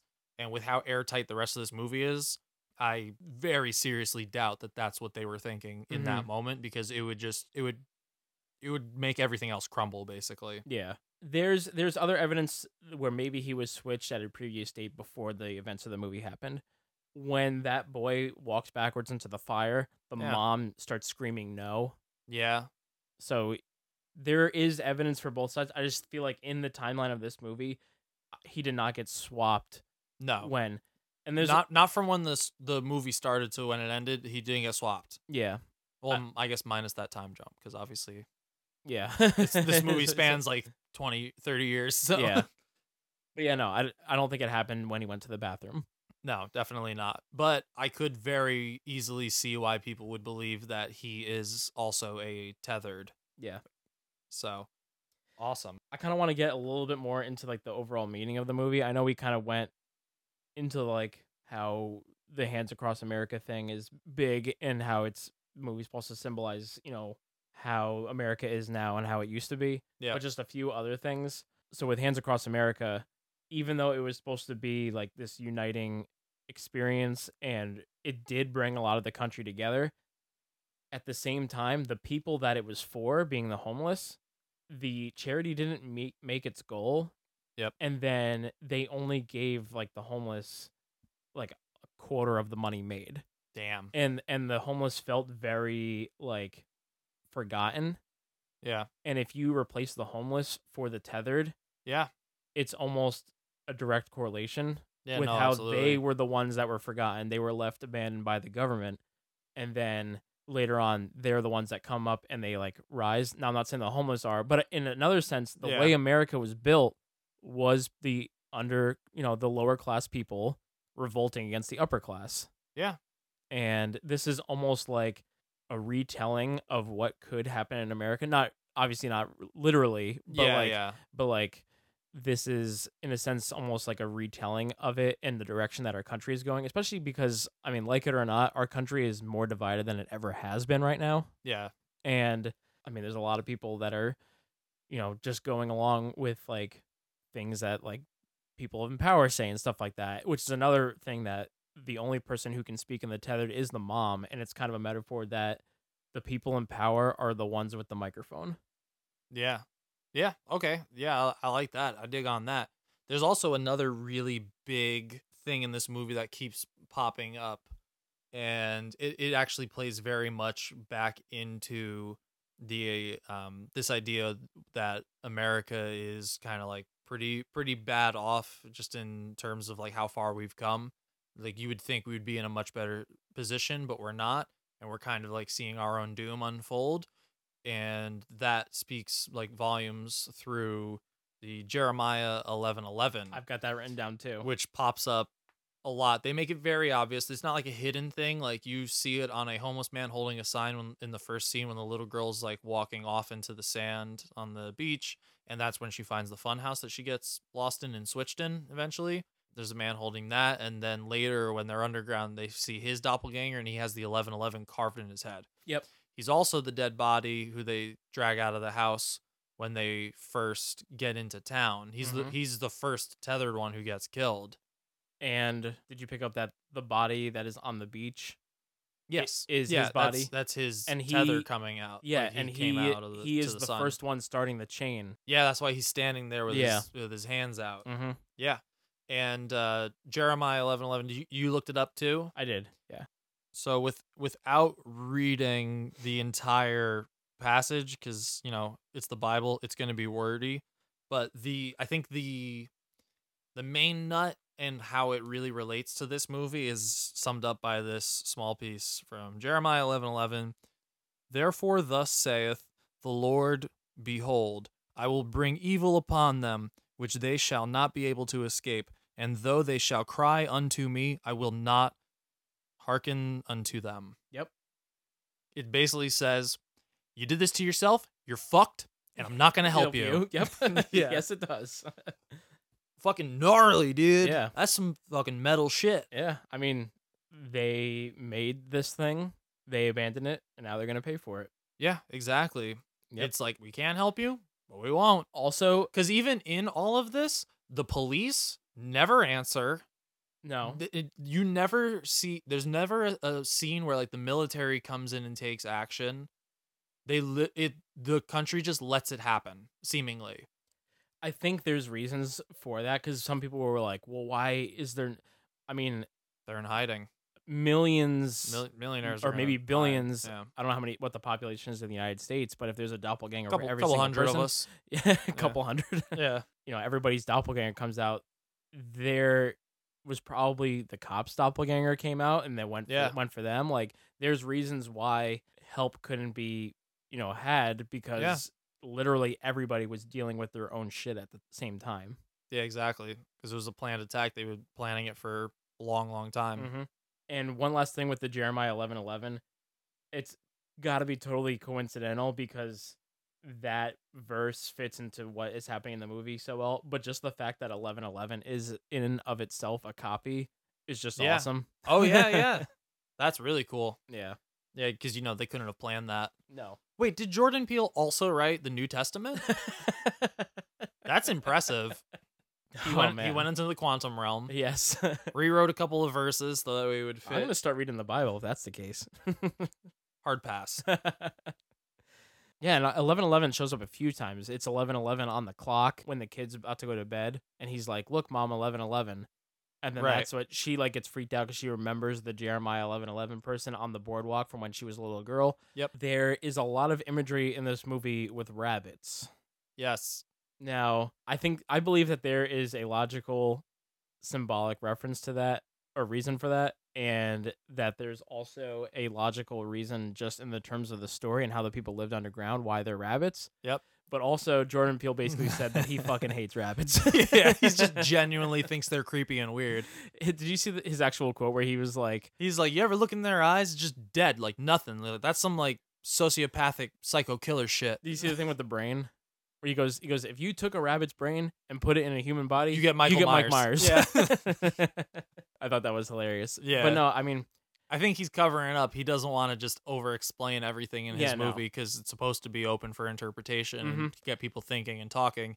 But no, it it definitely has a more significance because especially how much time did they spend in that opening with like the credits and like Oh, panning yeah. out from it? It's Like a long time. you don't spend that much time on one one shot unless it ha- holds some sort of bigger importance in Yeah. your in your movie. Like We said this when we did the trailer park for this, but rabbits are one of the few animals that we can successfully clone right now. Yep. Cloning the clones of all the people in, you know, down in the the tunnels, that makes sense. It makes sense that the government would work on rabbits first before trying it on humans. yeah, That's why there's so many rabbits down there. But also, if you want to get into like, if you want to be one of those people that are going to try and pick this apart and how do they fucking live down there, rabbits reproduce more than I think almost any other animal. Eh, yeah. That's why they say like fucking like rabbits. Yeah. Whatever. Yeah. So they, I mean, would it be a constant source of food, which they said that they ate the rabbits raw. Yep. It makes sense in that in that sense. yeah, it pans out. Yeah, it checks out. Yeah, I believe fine. it. fine, fine for me. I'm, Yeah. I'm not gonna nitpick it, but I, I did think going into it, I thought that there was gonna be more of a how you say tether between the rabbits and the actual tethered people. Yeah. Like I thought there was almost gonna be a thing where like each because like all the rabbits in the beginning are like in their cages and everything like what it just just in that uh opening shot like for the credit like the title title role Mhm. and i thought it might be a thing where they had to almost like jurassic park style like all right we got dino dna but we need to use these frogs to kind of create them and actually like finalize it i thought it was going to be a thing like all right we got this human dna but we got to splice something with this rabbit so that we could actually like birth an embryo and whatever and like create create the clone but didn't turn out that way which is fine but i almost thought they were going to get down there and find out like how do we how do we get rid of these tethered people and like you got to find their rabbit and kill their rabbit Something like that. yeah, like like if you kill their rabbit it'll kill a part inside of them and that'll just basically just make them drop dead yeah. like because that the rabbit was the tether between the the two basically I feel like uh like I, I'm I almost thought that once they killed their own doppelganger, that something was going to fail inside them.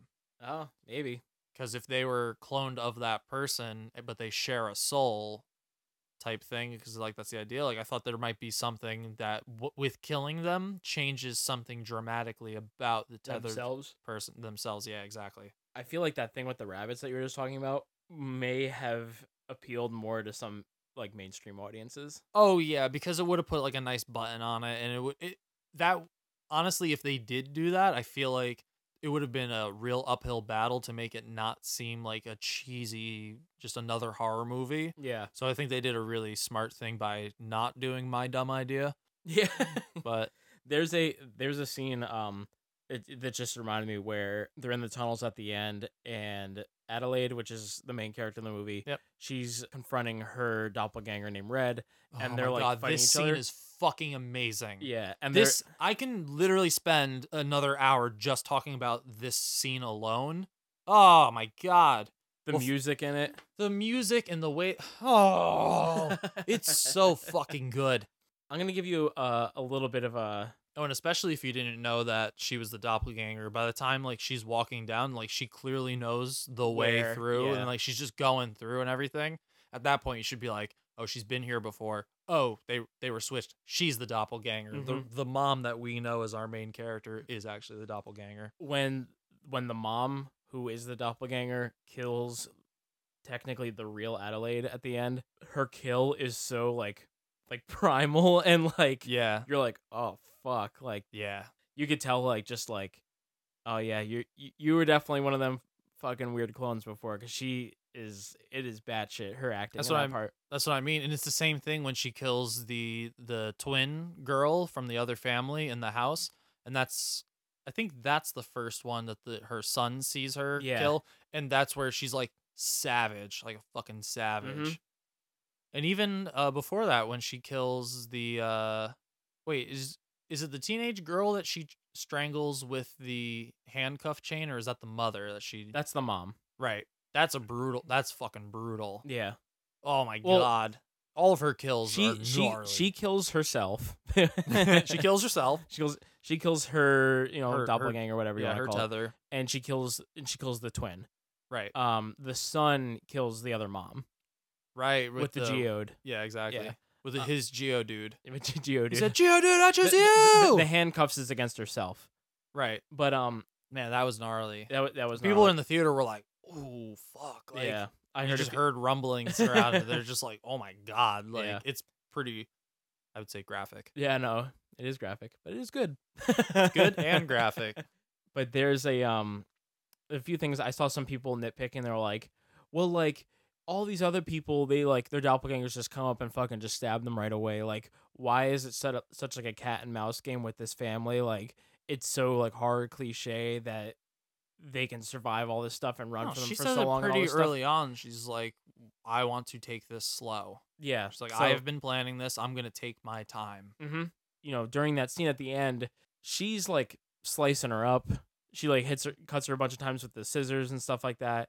And then she leads her into a room.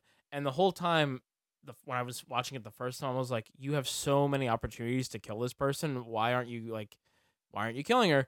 And Yeah. then she ends up dying. And you're like, "Well, you know, serves you right. You're, you're a fucking idiot." But I think the room that she leads her into is the room that the other one left her in and handcuffed her to the bed. And It I is. think she was gonna do the same to her and kill her handcuffed to the bed again, or at least kill her in that room. Yeah. Like I think she wanted to lead her into that room, and she was basically toying with her, and then she ended up.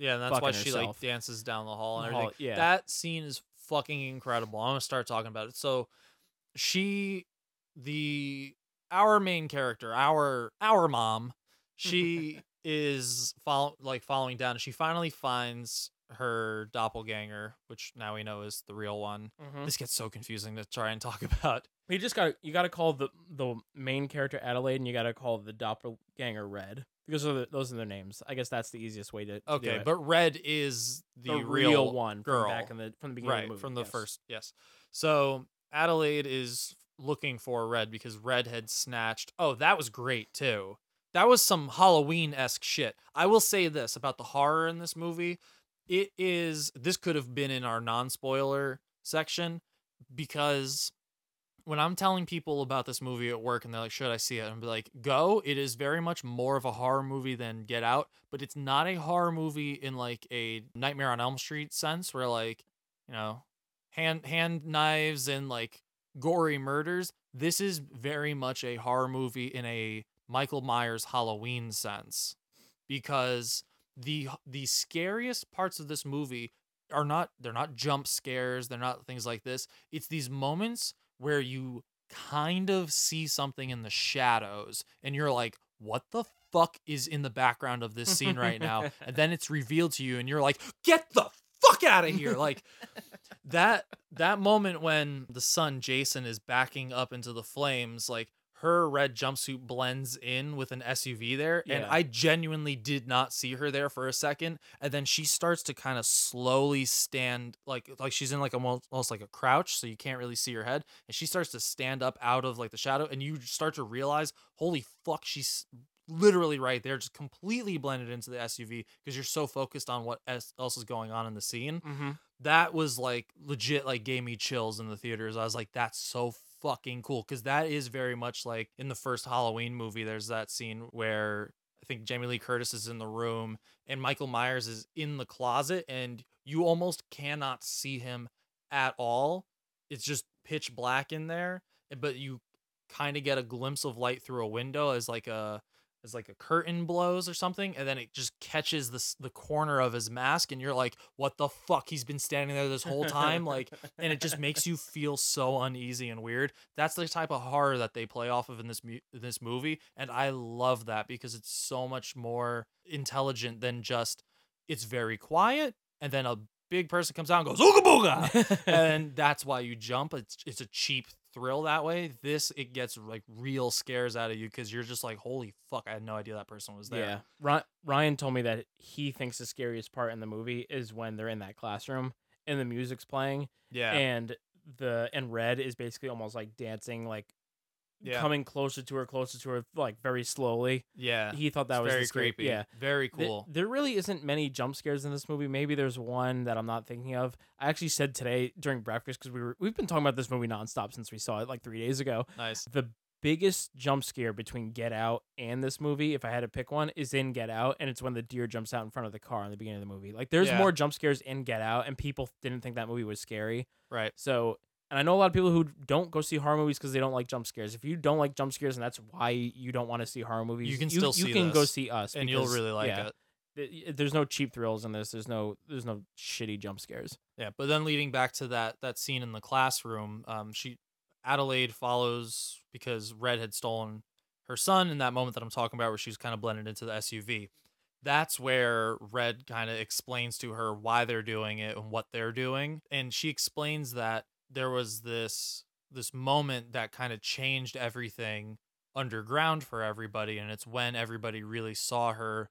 They looked to her as like a god Mhm. almost, and Red is explaining how she's like, it all started like once we started to dance. She's like, that's where it all happened. And the way that scene plays out with the cuts between her dancing in the classroom and like and like gu- getting closer to her and attacking and then backing off and dancing and she's moving so gracefully and everything that showing you that she is the one on uh, from above Mhm. because she's the only one who can move with grace because everybody else who is tethered like all the other tethered clones they walk like zombies basically exactly and they're very like twitchy kind of and they're just they have no grace so them seeing her move like that because her tethered was above ground dancing and now she's below ground dancing and them watching her move with grace and everything they were in such awe of her that they all decided to follow her and that's how she kind of got got everybody organized underground and planned this attack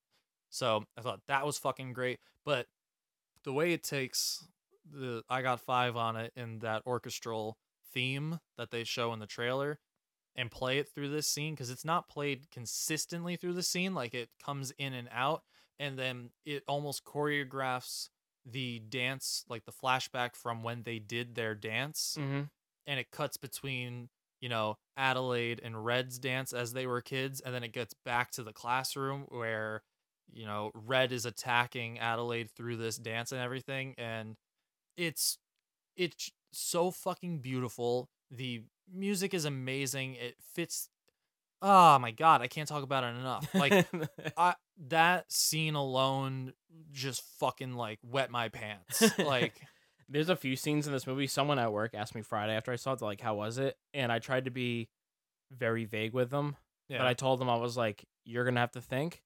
but I also told him I was like, I thought about it for a bit. I really enjoyed it, and I was like, and there are a few scenes in this movie that I can't stop thinking about. Yeah, me too. Absolutely. Like 1000%. I'm very excited. I'm actually probably seeing it tomorrow. Megan and I are probably going out and seeing Yeah. it like cuz I need to see it again. I'm definitely going to see it again before it's done playing. It's in like half of the fucking theaters It was in funny our when in we- our AMC. When we bought our tickets, we got them as soon as they went on sale. yeah. and it was there were only like two showings, there was 7 only two- o'clock and 10. Yeah, there was only two showings that night. We got our tickets. I went on the app again um, the day we were seeing it for whatever reason. I don't even Yeah. remember. I just went on the app and they had added like 18 more showings to it that night. It's so bananas. It played at like oh 7, 705, there are 710, more 7 showings e even even now there are more showings than Captain Marvel. Yeah. It it knocked Captain Marvel out of at least two other auditoriums like in Mhm. the theater. Like it, it's fucking crazy. I will tell you when we get to it how much money it made on Thursday night alone. Damn. All right, we'll get I think I saw something about that. Yeah. I'm going to I'm going to give you uh one more one more thing. What do you got? I'm I'm getting towards the end of all the, th- the points I want to make. Um, but one other Me too. One one other little um little thing. I saw a lot of people that were like, if they're tr- planning on like taking over the whole world, or well, not the whole world, just just the United States. This is only a United Oh. States thing in this movie. They even Yes. say they ask them like, "Who are you?" and they say, "We're Americans." Americans. But they uh, why wouldn't they like go and get guns or something like that? Yeah. I guess it, America L- does have guns, so I've heard. so yeah, so we've heard it would, I guess, logically make sense to get something like guns if you're gonna try and take over the entire United States. But for this movie, in the context, the scissors symbolically make a lot of sense. Yeah. The tethered are you know two bodies, one soul. Yep. Scissors, two pieces of metal conjoined to make one object. Yep. I thought that was yeah, pretty two, cool. Two separate blades. Yep. Right in the middle. Also, just the way the scissors look in this movie, the handles look like heads facing opposite directions. Yeah. It's pretty cool. It's very cool. Yeah. That was even like a design they used on the posters leading up to it that we, we Yeah. pointed out when we were going to the movies. Also, scissors are just kind of freaky in general because that's just a household item. Like that's just like Yeah. like some a regular mundane day object shit. that people could, you know, you could someone could kill you with that shit. Like Yeah, dude. it's kind can of crazy. I can kill you with this alarm clock if I wanted to. It- now it's scary. That's the scariest alarm clock. It goes off in the morning. You're like, ah, fuck.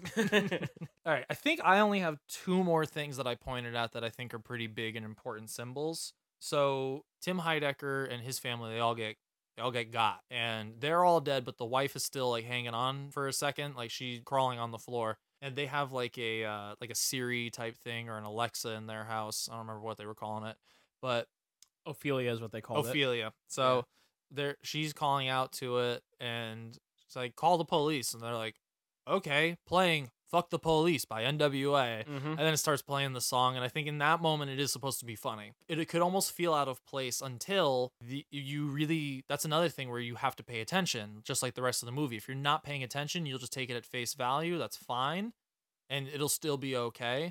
But if you really break down what that song is about and especially at certain moments in the movie when things happen in relation with the song it, it expands more so like the the kids who- of our main family enter the house because they are like they're all going in there and looking for that family they realize like their their the other family's doppelgangers got their mom like because she went up to the door first and then they dragged her into the house so now that they've kind of the kids have gotten into the house now the song is playing and in that song there's like these interstitials between verses where it's like a courtroom scene at that moment they're like could you please tell the jury about this fucked up incident and as they're saying fucked up incident it cuts back to tim heidecker and his wife dead on the floor and the kids finding their body now the rest of that verse it's mostly just like fuck the police they they are not looking out for us. They do not have our best interest. We need to police ourselves. We need to look out for our own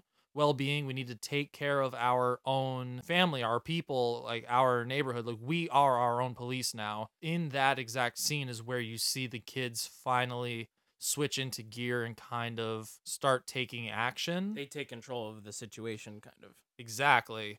So the song almost symbolizes the change in the children in this movie, like their change in becoming more, you know, we need to help mom. Like it's not just our parents protecting us. Like we need to protect each other. Yeah. So the song serves towards the character development, and I, I again, I'm just blown away by like how well thought out and well placed all of those moments are in correlation to the song, and just the way that it reflects the growth of these characters and their entire like story arc, and it, it's fucking great.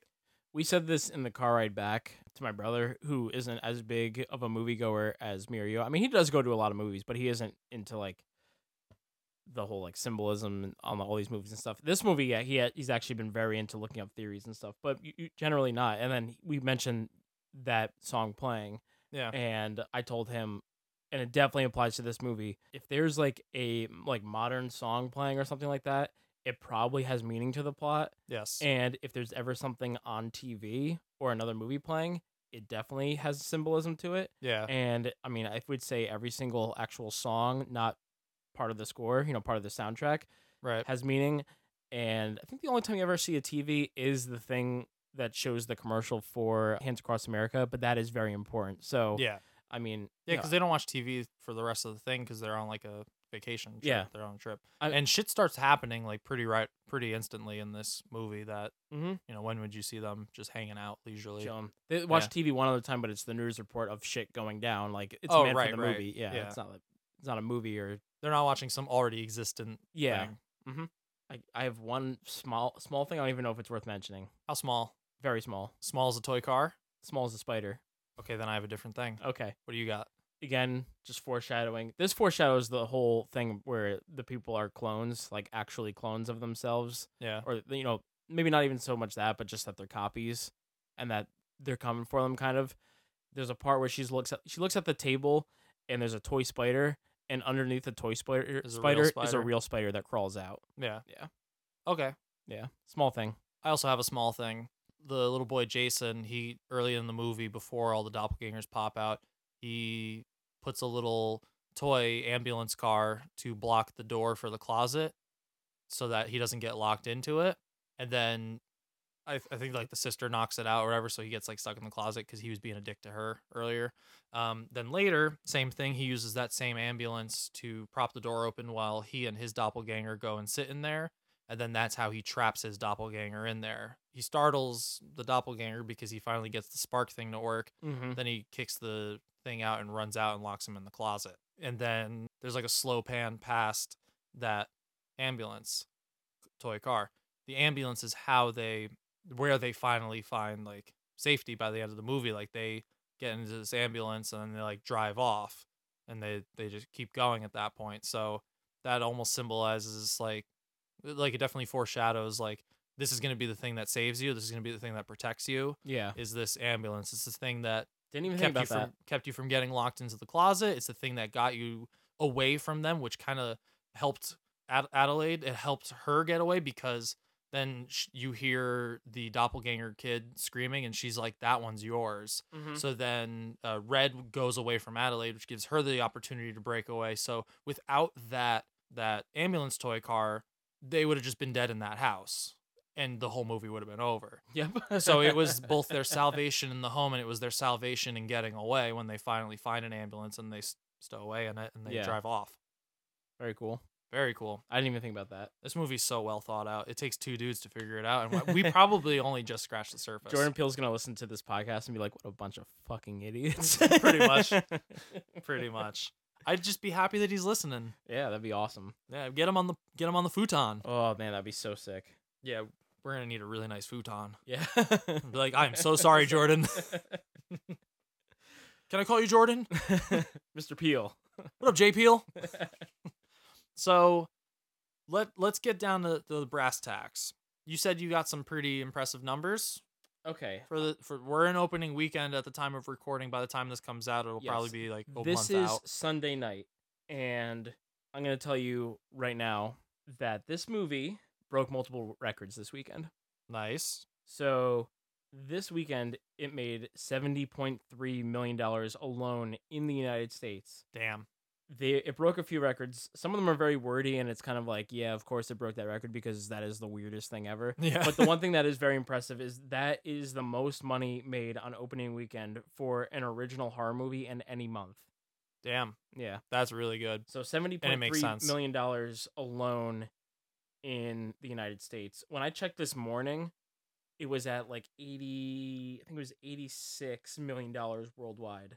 Holy shit. Um, Yeah. So they're I coming mean, out swinging. Yeah. No, it killed it, and good because we We need more Jordan stuff like Peele this. has already quadrupled his budget because it only cost him twenty million dollars to make this movie. Holy shit. Yeah. That's not a lot. That totally makes sense though, because there's no CGI. Like there's not. I was really thinking about it afterwards. Practical effects, and One- it's only a few locations, but it does a really good job of not feeling stale. And like they do move locations, and like the settings change enough that it's not like you know boring. Like oh cool, we're stuck in this house for two hours. Yeah.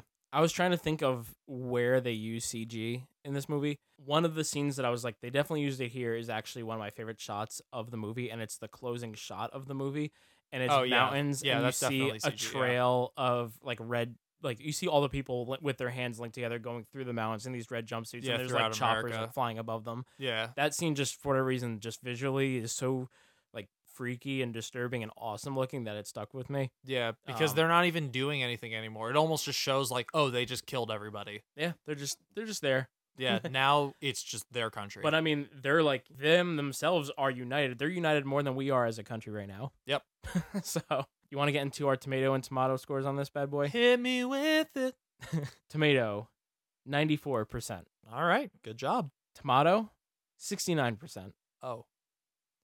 so last time I looked at it, it was I think it was 95 and 75. Nope, ninety four and sixty nine. Well, as much as I love 69, I will say tomato. What's your letter grade? My letter grade for this, as the Fonz would say, Hey. a I am also going tomato, nice. and I am also going A. Hell yeah. Hit it up top. Six, oh my god. Who the f- who is doing this? Sixty nine percent makes me so annoyed. I went and looked at some of their their like the audience reviews. It almost made me want to be like Rotten Tomatoes. Just take the ability for people to write off of here because I was reading a Yeah. lot of them that were just like, uh, I like to get out more. Which is not a review of a of a movie. Fucking stupid. Like if I just reviewed every movie based on what a director had done previously, like it's bullshit. Just what the fuck are you talking about? Like Django Unchained's a great movie, but I like Pulp Fiction more. So this movie is this movie sucks now? Like that doesn't make any fucking sense. Take the movie by itself. I don't know if people were thinking like it was a sequel or it was supposed to be connected, so people were confused and that's why you left. But if that's the case, guess what? You're a fucking idiot. There's that's why I said it at the top of the episode that I feel like this movie in some ways is less accessible because this movie challenges a you lot to of think this has and to be people don't flying want- over people's heads. people don't want to think about it. Yeah, people Yeah. are just want to see. Oh, lo- oh, the trailer looked really scary. Let me just go to the theater and see the jump scares like the nun Yeah. did. Put out a poll. Put out a poll. How many people know what the fuck chud is? yeah. How many people? I mean, I mean, Black Flag is like kind of popular now, but they're not anywhere near in like popular culture. Like any kid out here whose favorite fucking artist is fucking Post Malone or Young Uzi Gang motherfucker isn't gonna know who Black Flag is. They're not gonna know what chud is. They're not gonna know what Hands Across America was. Like this movie is made for people who are either looking for more knowledge or have a base of knowledge that expands into the 80s or even it just has some sort of familiarity like with horror and like with different things and like this is not for casual moviegoers. Yeah. That's it.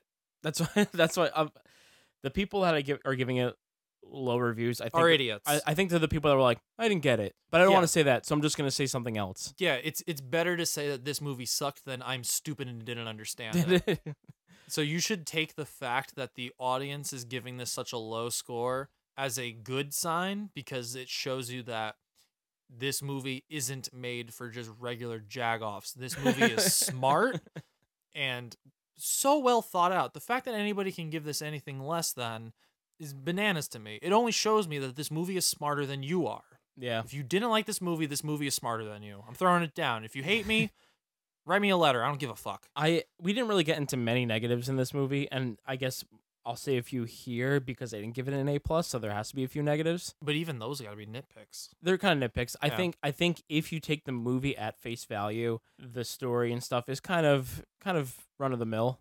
Yeah. But the face value story isn't what the draw is. You know what I mean? Honestly, leaving the theater, I think if you had just asked me right out of the theater, what's your letter grade, I would have said like B plus. Yeah. And then the longer I sit with it, the better and better it gets. And even us talking about it now, I almost want to give it an A plus. yeah.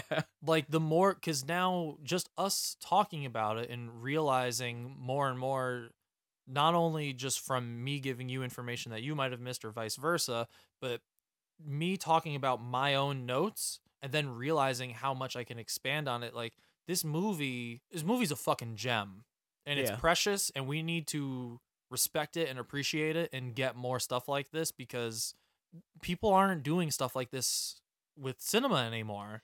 Like this is people, incredible. People would would ask me about Get Out, and if- if they were people that didn't like it, and they said that like they people that didn't like it would usually tell me like why, and it was I feel like typically it was like it just wasn't scary, and it was some reason that was not a very Stupid, good reason. yeah. but something that I would normally tell them like the first thing I would tell them why I like Get Out is Get Out is so much more original than everything else that is out there, Yep. and that same thing applies to this movie.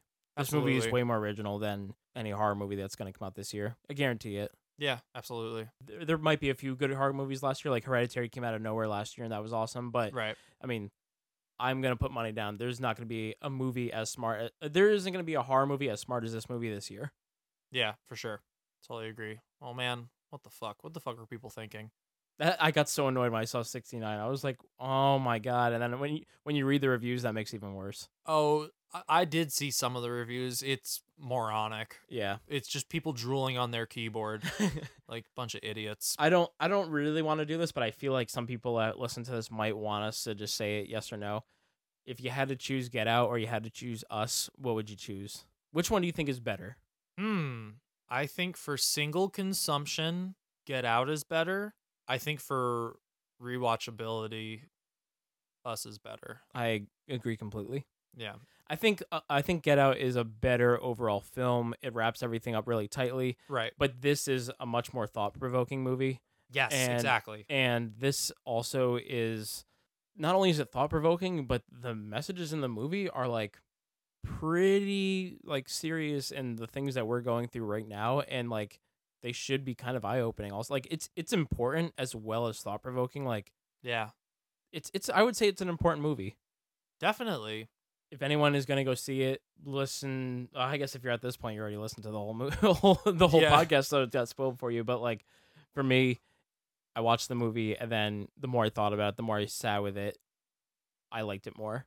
Yeah. And then I feel like the more you dig into it, the more you're gonna like it. There's I feel like by the time I watch it a second time, I'm I'm gonna love it even more. Like this movie has so much rewatchability to it, and I'm excited to see if I go see it again. Now knowing what you saw in your two times plus what I saw in my one time, so now we have three total views between the two of us. Mhm. And between those three views, we we noticed different things. You in both your two viewings, you noticed different things in the two. I noticed different things from you in my one. I'm interested to see if now knowing everything that you saw, I'm going to look for things that we didn't already mention. And if seeing it my second time, our collective fourth time, I wouldn't be surprised if there's other things that I can come back to you with and be like, this episode needs to be three hours because guess what, daddy?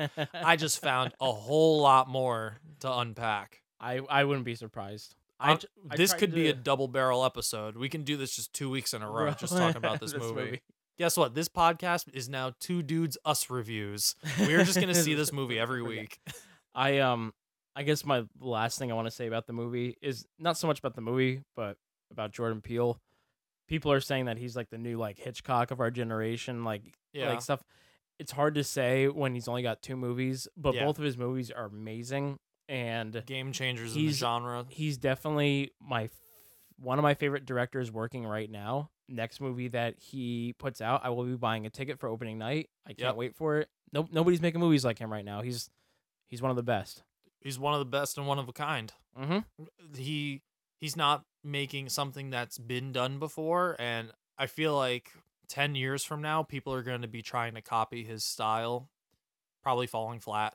but I think he is going to create like a next generation of creators who are who want to do more original stuff and hopefully seeing his success opens the doors for other directors and other writers to kind of step out on a limb and try to do something more original because we've been stuck for years and years in this era of reboots and sequels and prequels and it's just fucking tiring and, ex- and it's exhausting and sometimes you get excited because of the nostalgia but how f- how often do you go see those things and you're like yeah nostalgia my ass this sucked this killed my childhood That's gonna be me in like a month when Detective Pikachu comes out. yeah, yeah, exactly. For all we know, Godzilla is going to be a shit show. Yeah, we don't know. So ju- just to see something new and original is just so refreshing, and hopefully this m- makes for a lot more. Yeah. I'm hoping that the Blu-ray of this is similar to Get Out because Jordan Peele gave you a lot of really good content on the Get Out one. There was an alternate Oh ending my to that God. one. I Yeah, yeah. I would love for there to be like an alternate ending or something that gives you a little bit more inside baseball into like the meaning and theories and stuff like that. This is one of the I don't listen to the commentary on almost any movie I ever buy. This one, the day I buy it, I'm gonna watch this movie and then I'm gonna watch it again with the commentary on. Yeah. just back to back because I yeah I would love to hear him just kind of like give insight behind like not only about what the movie is about but like I like to hear him give insight about like how they shot some of these scenes and like his, some of the stylistic choices that he made because this movie's beautiful it's shot so well it's lit like great and like the way that they use the scenery and and the the lighting in scenes to kind of build that tension it's fucking brilliant and yeah there's just so much about this movie that you could unpack and find just little goodies in that yeah i need i need to hear what he has, has to say Yeah. we gotta get him on the futon we'll, we'll try. you guys out there gotta get him on the futon we gotta start a petition who else did we say we gotta get on the futon there's somebody John Krasinski. John Krasinski. Wow. So we JO'd horror horror people, clearly. Again, but same thing. Another original movie, another original idea. So like we're seeing more of this. It's weird that we're seeing more of it come out in like horror. Yeah. Like that's the genre that's gonna break through and like revive cinema horror of all things. The genre that used to be known as like that's the movies where you can show about ten minutes of boobs but no more, and then you just kill ladies in the shower, right? Like, uh, yeah, that's the genre that's gonna save movies. Yeah, I mean, we're getting a lot of really good stuff with horror right now. Hell yeah, Hereditary, this Quiet Place. Quiet Place, Annihilation wasn't so much horror, but Uh, It's it like was sci-fi. sci-fi. I mean, yeah, but they're fucking taking over. yeah, it was really good last year, although or two years ago, even though that was a remake. Yeah, yeah, okay, fine. Yeah. When when I was reading that that record that it broke, like the highest money opening, Yeah. I think it made more money, but it was a remake. That's why oh, the, so it's, the it's wording not of an it, original, movie. Yes, yeah. yes. Okay, that makes sense. Yeah. Yeah, I can I can get with that. And it's not a sequel or anything. Well, fuck, man, we did it. I'm glad that we got that all out. I'm very excited to see it again. Like, could not suggest it enough for everybody to go see this. And if you did see it, make sure you head over to our Instagram. We will be posting up the tomato tomato so that you guys can vote on it. And you can kind of get some clips from the episode. We're gonna have to make sure that we don't post a spoiler. Oh, it's gonna be hard. it's gonna be really hard. We try and pick stuff that doesn't give away our opinions, but that's gonna be extremely hard. for We've been this. jerking off to this movie literally since I said the intro. This movie is Like- this review is either us talking really good about it or spoiling it. so Th- it's no, like- this this review is us spoiling it, speaking way, way, way highly of it, or not talking about it at all. yeah. But yeah, find us there at Two Dudes Movie Reviews on Instagram. You can find us on Twitter, search us out. Right now, we still got a contest going on. We are giving away some free merch, our Two Dudes Movie Reviews t shirts. Got a couple of different ones. You just go on to whatever you're listening to this on, just scroll on down, give us a five star review, leave us a nice little comment, and you'll be entered in to win some free shit from us. We're also working on some new designs we want to get Yeah. get out to you people. We got some really cool ideas, so we hope that you guys like them. And until then, suck it, losers.